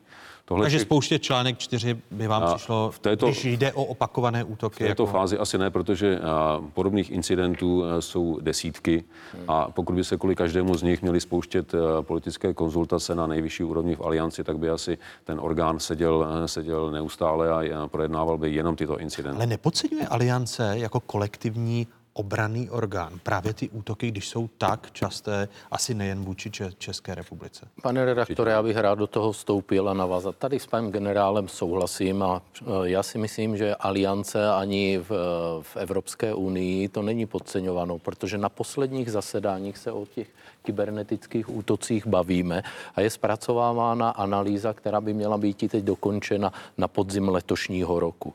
Takže e, já bych jenom chtěl říct, že ano, tak jak jak eh, o tom hovořil generální tajemník Stoltenberg, který ano, eh, vyjádřil tu myšlenku, že by mohl být aktivován článek 4, že to bere jako konvenční další útok, ale poslední zasedání, poslední samity vzali kybernetický prostor jako pátou doménu mezi ty další domény, která je, ale je to nová doména, která je. A já bych rád tady ještě zdůraznil jednu věc, to není jenom záležitost obrany, eh, ten kybernetický prostor to je opravdu eh, kybernetická bezpečnost je v, v gesci NUKIBu. Kybernetická obrana je v gesci ministerstva obrany, potažmo vojenského spravodajství. Kybernetická kriminalita je v gesci NCOZ, která to šetří. Ale celkově je to usnadnění a chránění kritické infrastruktury, nemocnice, banky, vodárny a další, co, na čím nebo kdy na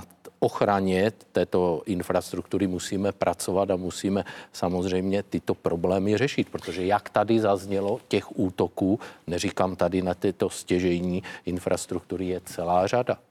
No, ale, ale přibývají. Já, přibývají, jako, myslím si, že Aliance to nepodceňuje, že vlastně některé členské země byly vystaveny skutečně vážnému e, kyberútoku, že jo.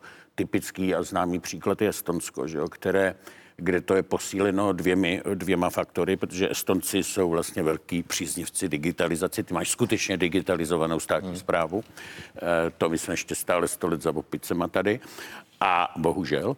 Ale e, pak jsou samozřejmě zranitelní a e, to v porovnání tady s těmi útoky na to ministerstvo zahraničních věcí, tak oni by byli vystaveni skutečně vážným existenčním hrozbám a uh, zároveň jsou samozřejmě na ministerstvu zahraničí nepovažuje velmi za, blízko, za, za vážné. Eh, ne, považuje za vážné, ale není to, myslím, aspoň co já o tom vím, to musí vláda, protože vláda má informace, tam jsou tajné informace, ke kterým já se nedostanu, ale z toho, co jsem čet nebo vím, tak se domnívám, že tohle není ten, je případ, je to důležité to vzít vážně, eh, nepodceňovat to v žádném případě, ale není to podle mě na konzultaci podle článku 4. To byl ten estonský případ, ku příkladu. Jo? Já bych... A druhá, eh, druhá věc, já nějakých 6-7 let jsem vlastně pracoval na Vysoké škole CEVRO, kde my jsme zakládali tam vlastně management kybernetické bezpečnosti jako obor a hodně jsme do dneška i spolupracujeme s Izraelem a myslím si, jako eh, tahali jsme sem hodně izraelských expertů a myslím si, že vláda by měla více spolupracovat s touto zemí, protože vlastně je úplně nejdál v tom. A zejména pokud se týká takové té koordinace vlastně eh, celku, protože eh, tohle je skutečně problém, který je strašně moc eh, provázaný že jo, v rámci státu. Že jo. Jedna věc je útok na ministerstvo zahraničních věcí, druhá věc je útok skutečně na kritickou infrastrukturu typu energetika, jo, voda, nebo nebo i armáda. Hmm. A e, myslím si, že se tady jako musí jako dělo víc. Já bych rád ještě na to zareagoval, protože víte, že v pondělí bylo, bylo svoláno předsednictvo Bezpečnostní rady, kdy pan premiér toto předsednictvo svolal a nejenom pan premiér, ale celá vláda se těmito problémy velmi vážně za, e, zaobírá. A vzhledem k tomu nechci zacházet do podrobností, protože tam celá řada v, v utajeném režimu, takže nebudu tady o tomto hovořit, ale věřte, je to tak.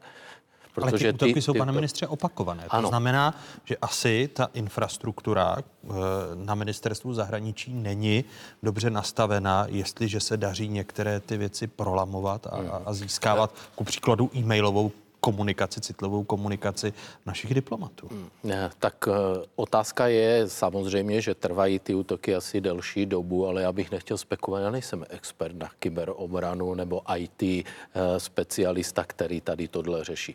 Jestli vy nás máte to, ochránit jako, to, mini, jako ale obrany. Proto, proto děláme všechno a tak, jak jsem chtěl, proto také navrhujeme a v minulosti jsme byli nepříliš úspěšní, když byla ta předloha v poslanecké sněmovně toho zákona o vojenském spravodajství, ta oblast oblast kyber, kyberobrany, tak teď už máme téměř vypořádané vlastně všechny připomínky, téměř ještě nám zbývají některé.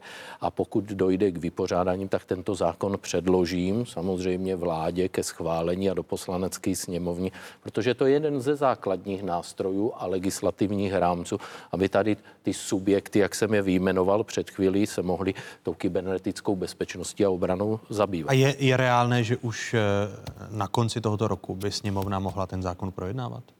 Já věřím, že ano, ale zatím počkejme, jak to v, to, v, tý, v tom legislativním procesu, jak se nám to podaří posunout. A v rámci uh, jednání ministrů obrany členských zemí Severoatlantické aliance, toho hmm. podzimního, kdy říkáte, že očekáváte společnou, hmm. společnou deklaraci nebo společné hmm. cíle stanovené Severoatlantickou aliancí v rámci kyberbezpečnosti, hmm. tak co z vašeho pohledu bude průlomové bude průlomové, že to bude v této oblasti společné stanovisko, ke kterému, nebo kdy ta analýza má být základem k tomu, abychom se podívali, jak dál budeme pokračovat v té kyberoblasti. A berte si, co nejenom Alianci Evropské unii čeká, budování 5G sítí a dal, další velké modernizace a posun v té ochraně kritické a významné infrastruktury. Děkuji dalším hostům otázek a děkuji za velkou obranou debatu. Našimi hosty byli minister obrany České republiky Lubomír Metnar za hnutí. Ano, děkuji. Děkuji vám. za pozvání. Děkuji europoslanci bývalému ministru obrany Alexandru Vondrovi z ODS. Díky, mějte se hezky. A mé pozvání přijal i bývalý předseda vojenského výboru Severoatlantické aliance, bývalý náčelník generálního štábu armády České republiky a e, generál ve výslužbě Petr Pavel. Děkuji vám. Děkuji. Vám divákům děkuji, že jste se dívali. Takové byly dnešní oprázdninové otázky. Připomínám, že nás najdete na internetových stránkách České televize, známá adresa www.českatelevize.cz. Jsme na sociálních sítích, stejně jako záznam tohoto pořadu si můžete poslechnout v podcastech na SoundCloud anebo iTunes. Hezký zbytek neděle, pokud možno ve společnosti z Pravodajské 24.